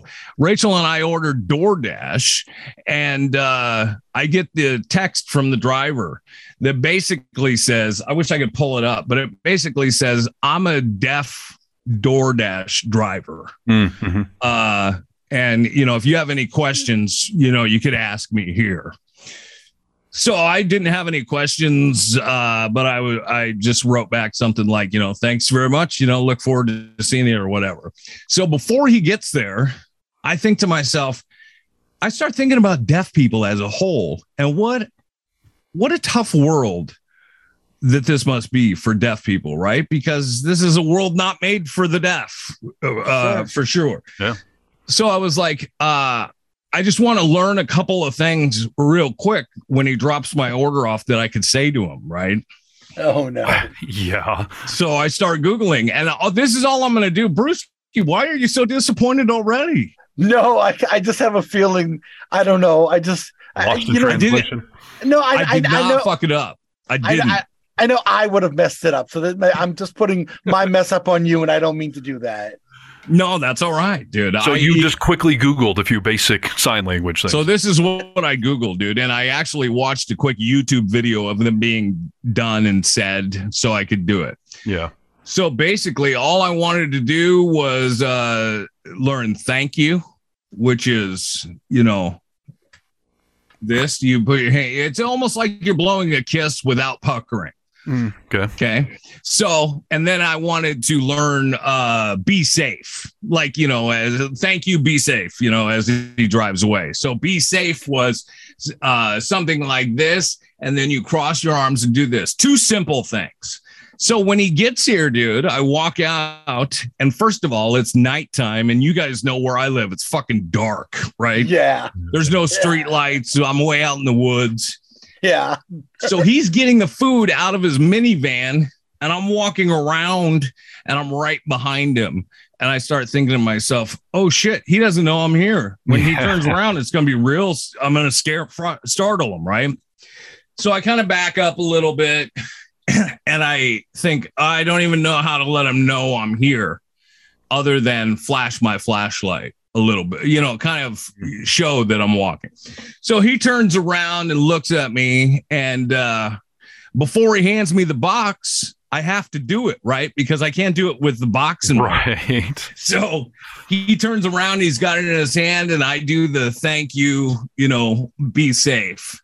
Dude, I have never seen in my life, and I won't imitate it because I'm not trying to degrade what he did, but he made noise uh and like tried to say show that he was excited Uh, that I did appreciative. this. Yeah. Yeah. Yeah, yeah. And uh, I was, uh, it really hit me hard as I was walking back down to the house of like, we could all try just a little bit to be more inclusive in areas that I don't even think about all the time Yeah. of people who cannot hear, dude. I mean, that what a lonely sort of world that must be. But here this guy is out doing DoorDash, and I start thinking, oh, he has to keep his eye on the GPS all the time because he can't hear it, right? I mean, it's a much more challenging world Sure. without being able to hear. But yeah, I, I thought it was pretty cool that he was so excited about it, just trying just to tidge, you know, just like a little bit to communicate with him. So I think I might try and learn ASL, That's a good idea. right? I mean, just to- Yeah. to, be able to talk a little bit, Well, you don't have to worry about the accent, I guess. So you're eliminating that part of it all. right? Yeah. But I would be worried that there's such nuance in sign language that if you get the gesture wrong at all, that now you're offending the guy. So I would just give him the thumbs up and just call it good. you know, it's like Oh. trying to speak a different language to somebody. Like if I mess this up at all, I look like a bigger moron. Uh, but you know what? Eh, Even with that, like when you speak to people who, well, it's like when you go to Mexico and you speak uh, just the little bit of Spanish that you know, it's probably broken, but means enough to somebody that, oh, he's trying. He's not arrogant and think I should know English, you know? Yeah. Uh, and I think it just means, I think it means something to everybody who knows you're trying to speak their language. When we went to Italy for the first time, I felt like such a douchebag when I got there. I was like, I'm so arrogant to think like all these people, I'm coming to visit your country. You should speak my language, you know, and be able to host me properly. You know, I saw a lot of people with that attitude. Mm-hmm. yeah. So I try and learn at least the bare minimum before I visit anywhere. Yeah, that's fair. And that's probably good on you. I mean, I, I see a lot of things, particularly in France, where they like to make fun of Americans trying to speak French. And it seems like, hey, he was trying, uh, lay douchebag. Why don't you just give him some credit? But, but yeah, it does backfire a lot. So when I went to France, that was the only place I've ever been where I felt they had disdain for me. Just you know, they did not like me, just straight out of the box, you know. And uh, that I don't think that they're welcoming at all. I don't have a huge Well- desire to go anywhere in France. Well, you know, I, I enjoyed it quite a bit when I was there, but Did you? but I'm one of those people where, you know, but even if I go someplace and it's obvious people don't like me or something like that, I don't care. I'm I'm I'm owning the room. I'm going in. I'm enjoying myself. And if you don't like me, all right, and too bad. You know that that's that's on you. It's not on me. Yeah. Sure. I, and I get that. I'm that way most times. I guess just when you go to a country, uh, the culture and the people are something that I'm seeking uh, for the ex- the whole experience of where I'm going. So if you're an asshole just out of the bag, you know, I just doesn't. I don't have much interest in it. All fair. Hey, Brewski, speaking of uh, Boston and your uh, your other profession, uh, driving Uber, uh, you mentioned it, Nick and I. You had something weird happen with Uber this week, or what was that? Oh, so la- last night I I dropped off the this girl in a very affluent area in Boston, kind of a suburby type place, about ten miles from downtown, kind of. And um, I picked up my next my next passenger, and my next passenger said, "I think someone left the phone in your car." And I'm like, "Oh, geez." So then uh, she gives she hands me the phone, and I kind of figured it was the last person I had just dropped off. So Mhm. she was calling from her dad's house, her dad's phone, because on the screen it said dad. So I answered it, and she said she starts getting real aggressive right away. Yeah, you you need to bring my, my phone back, and and I said, I said, this is Caroline. I just picked you up, right? She's like, yeah, yeah, and I'm like, okay, well, no problem. I said, I'll bring your phone back. I was like, I'm on a ride right now. I said, but when I'm done with this ride, I'll come and I'll bring the phone back to you. Which is very nice of you. You're under no obligation. I, I- I- exactly, exactly. So then I give this this lady the, the ride, and she's going back to basically almost the same area where I picked this woman up. So it's oh, it's ten miles away. So we go to drop her off. This chick calls me back. Are, are you going to bring me my phone back? I'm outside, and I just said, I told you when I was done with this ride, I would have the phone back to you. And then she's like, you know what? I really want my phone back. And you know what? My dad's a cop, and he's oh. tracking this right now. Oh my thinking- gosh, dude. It's not like you stole the freaking phone. She left it in the car. Right. Exactly. This is on you, you asshole. So Talk about and- privilege. You know, you Oh, fuck oh. up and you're barking at someone else about it. Oh, oh I know, I know. So then I'm driving. I'm driving back with the phone at this point. Now I'm off the clock. I'm not getting paid for any of this Right. at all. Right? Gas, nothing. Sh- She starts blowing this phone up, like just calling and calling. I'm nine minutes from her house, And she's like, Where are you? How come you're not here yet? And I said, I said, Caroline, I will be there. I'm nine minutes from your house. She calls back. Eight, I'm eight minutes. This is one minute later. She did Holy this for the next three minutes, Wow. just completely harassing me. So then I get to the house. There's no lights on. I got to walk up this dark, this dark driveway, and I have my my headlights on. Knock on the door. The old man finally comes to the door, and I give her her dad the phone. Is he in I- uniform? He's not. he's not a fucking cop. Because he because he was he was all confused, like, oh, you brought it back, and I'm like, oh, I thought you were tracking this phone right now. You- you Right. know? Officer. but, but I what, what did I, I thought about saying to him like, officer, how are you tonight? And I'm sure he would look to me and said, officer, why are you calling me officer? You know. But so then I can hear her in the background of the house saying, "Thank you," and I'm just and I, as I walked away, I said out loud, "I'm like, what a fucking cunt." Wow. And I make I sure to would say, uh, I would press charges for impersonating an officer. Yeah, really. well, I, I would have told her your phone's going to be in the parking lot of fucking Fenway, and you can find it yourself. You know. Well, yeah, I, I thought about that afterwards. I should have said, well, if your if your dad is tracking it, I'm going to leave the phone basically where I, you know, right in the area where I picked you up, and you can go and find it there. you know, Exactly. What's They- they- protocol for that, well, Brewski? oh, Because it can't be that you go drop it off again. well, you're supposed to reach out to to Uber and let them know you found a phone, and you get you get fifteen dollars that Uber charges to the customer for you uh, returning their phone to somebody. Did you do it? I reached out to Uber, yeah, and and actually at first they lodged a complaint against her for harassing me and just being a complete uh, you know bitch about everything, and um, Man. I didn't get a lot of satisfaction out of that. All Uber said was, "We're sorry you had to deal with all that. We'll make sure that you don't get matched with her for a ride ever again." And I'm thinking, no, I want her banned from the damn app for at least a week. yeah, really. You know? Did you get the Um, 15 bucks though? Yes. She leave you a good review, or she rag on you? Don't, I don't know. I don't know. Mm, yeah. I don't know. Let's- although, although I could look at my last my last reviews and see. I mean, I'm I'm a four nine seven driver, which means that Nice. yeah, and I have over four thousand rides. That's uh, that's impressive, Brewski. Do you take pride in that number, don't you? Yeah, yeah, I I, I give really good service. I mean, I'm I'm kind of like a tour guide with folks too. A lot of times they'll be like, "What about this? What about that?" And I'll tell them stuff. And You're they- they- made for that, dude. I'll tell you what, when I came to Boston, driving around with Brewski was second to none, dude. I mean, I I got to learn everything about that uh, city in a very short time, you know, a couple of days. And uh Brewski had water for me. And this is just he's just picking me up at the airport as a friend, right? Yeah. Uh, How old was this woman? Do you think? oh, early twenties. Okay. Yeah, I would say between twenty. She was at least twenty-one because I picked her up outside of a bar and restaurant, so she was between twenty-one and twenty-five. I would say. Yeah. Well, I've got an article here that talks about uh, the pursuit of happiness, and it basically it surveyed people all over the country to find out at what age do you feel you achieved the peak of personal happiness in your life. Okay. And I ask because uh, this 20 something year old is apparently not in the right age demographic. First of all, we- we've talked on the show before about the fact that, you know, Nick and I are 46, Brewski, you're 51.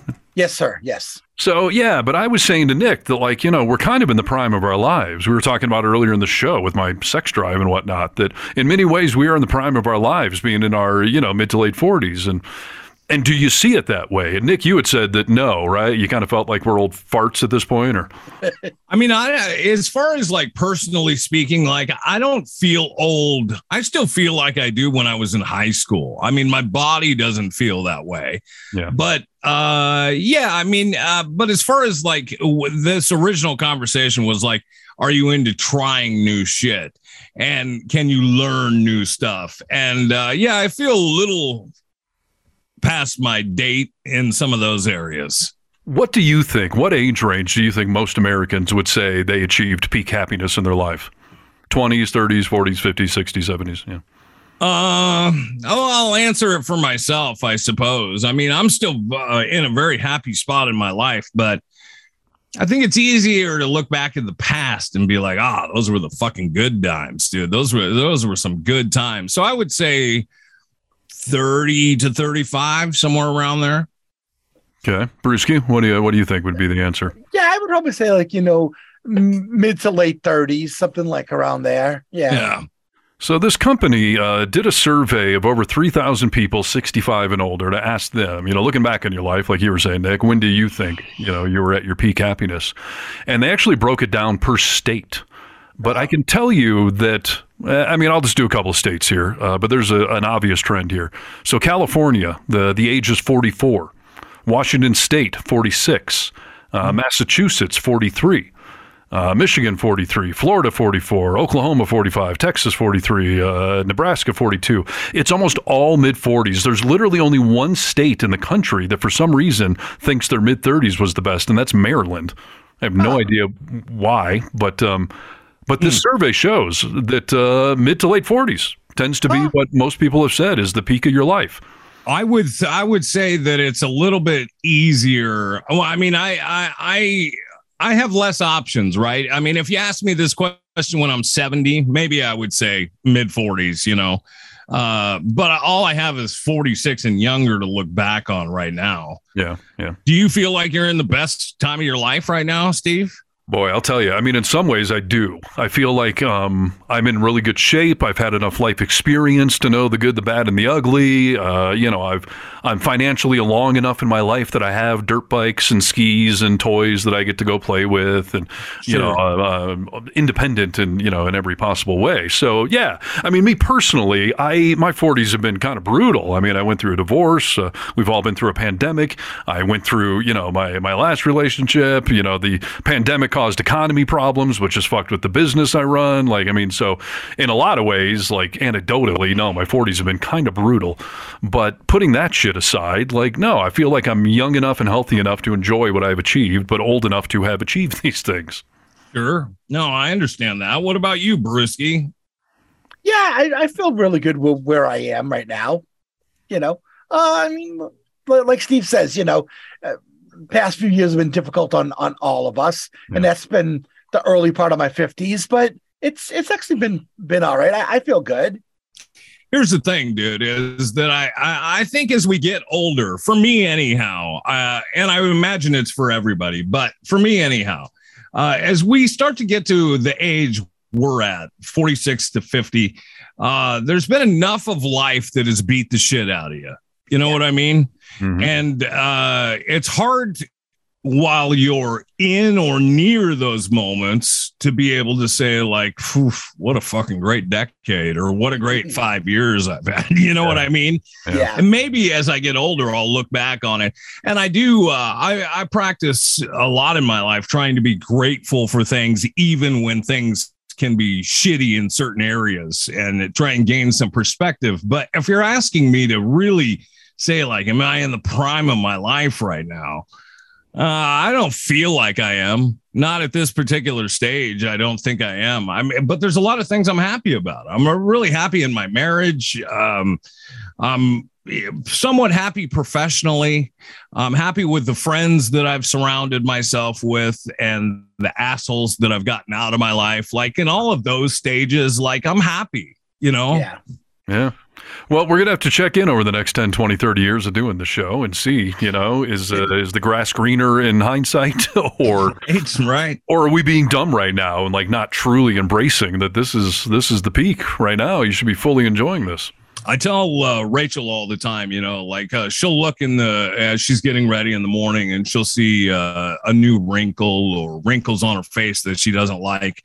And I always tell her, like, if you think about uh, when you're 60, you're going to be like, oh, damn, dude, I was so hot at 40. You know, like you need to gain some perspective on where you're at in life and what's great. Like, experience the now, be happy with the now. Uh, but it, it it can be hard to do. One of my favorite lines ever from The Office was when Andy Bernard said, "You know, I wish there was some way to know that you're in the good old days when you're actually in them." You know, uh, Sure.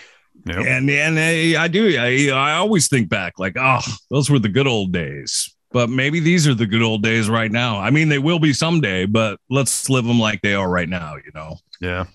I, I mean, I suppose the correct answer is every day is the the peak of your life and should be treated that way. But uh, you know, it, it's hard in the here and now to appreciate things like that. And Yeah. It's easy to cherry pick the past too. To think, man, in my twenties, like, oh, I was just, I was in a rock band and I was partying. Yeah, you're also poor and you were dumb and you didn't, you know, have a lot of life experience. Like, I don't know, but I do feel like, mm, for the good and the bad, these are good times in our lives. And you know, there's been plenty of bullshit going on, but. uh I don't know. There's still a lot to look forward to and uh, a lot of life ahead of us. So uh, I say embrace it. I say embrace it as well. Uh, I hope that as we get older, you know, like I see my mom going through this now, and maybe you do too, Steve. And I know that your parents went through this, Brewski, of where they're starting to see like their friend group die around them. Yeah. If they're lucky enough to outlive some of those people. And Yeah. uh, that to me seems very depressing to have to watch like i mean uh, what would it be like? I know when i lost my dad like he his best friend is still here and i see the depression in him dude that all of his friends are gone. Like he's the last one that has remained and it seems very sad to me. Mm. you know uh, Yeah. so yeah i guess we should just really look at these times like fucking the band's all here dude. We're, we're uh, things are great the band's here and because i don't think that it gets better as you get older necessarily Yeah.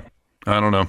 Sometimes I look what's ahead and I start to do uh, what my shrink calls future tripping. You know, like, well, what if it goes this way and that way and this way? Sure. Then I just started to like that, you know, right here, right now. I'm alive. I'm healthy. I've got a roof over my head. You know, I'm doing good things. Like, eh, maybe I should focus a little bit more on the here and now instead of where things could go or where they went wrong 10 years ago or 20 years ago. Like, it seems to be a thing that can be tough but it, uh, the people that are able to do it well seem to be a lot happier.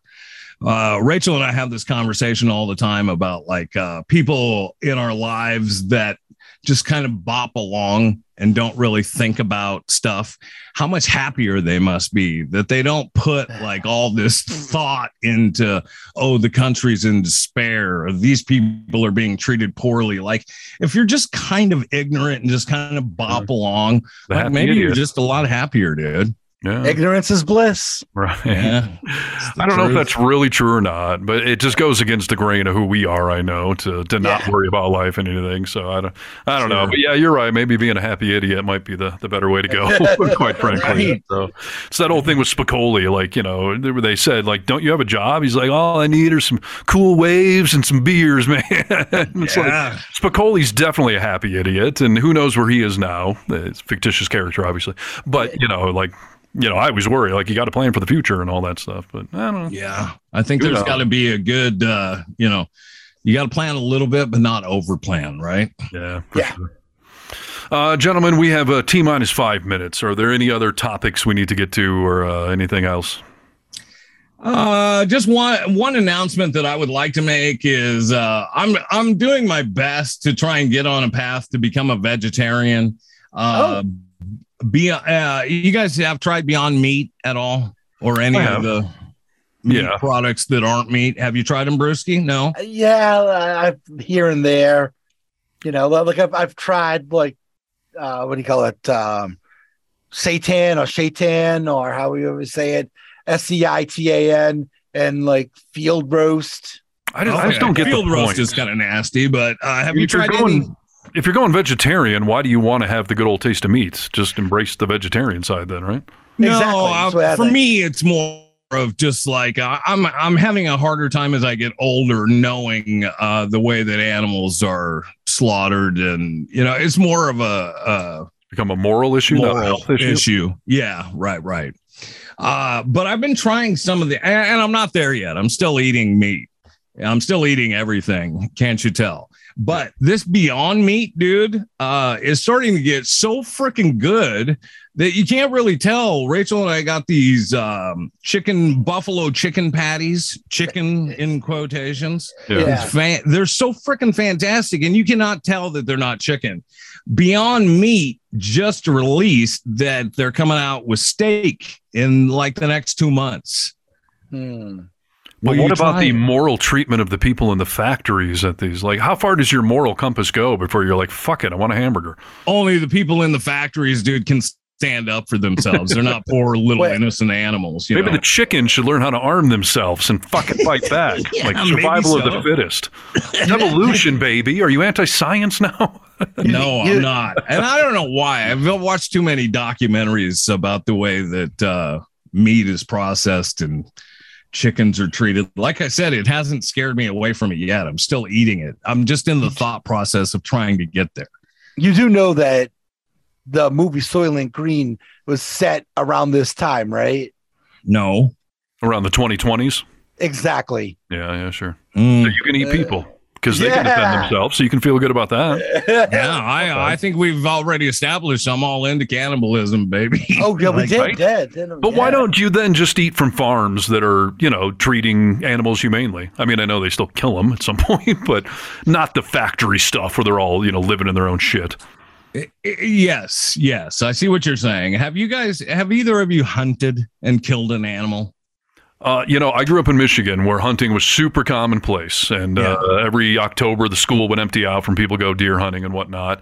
Um, so I grew up around that, so I can understand it. But there was one time when I was a kid where I had a, a BB gun and I killed a bird, and I felt just terrible about it. Yeah. And so, like, my moral compass kicked in immediately. And so I decided, like, nah, I'm not going to go be a hunter. Um, I understand that it's food and population control is a big thing with deers, quite frankly. Um, But no, I've never, I've never gone full on hunting and killed an animal because I, I learned at an early age it's just not for me. Brewski, Having said that, I'm also not a vegetarian. I'll eat a steak or hamburger all the time. So. Yeah, I'm exactly. I'm in the the same mindset, dude. Where uh, I have killed an animal before, and I did not like the way it made me feel.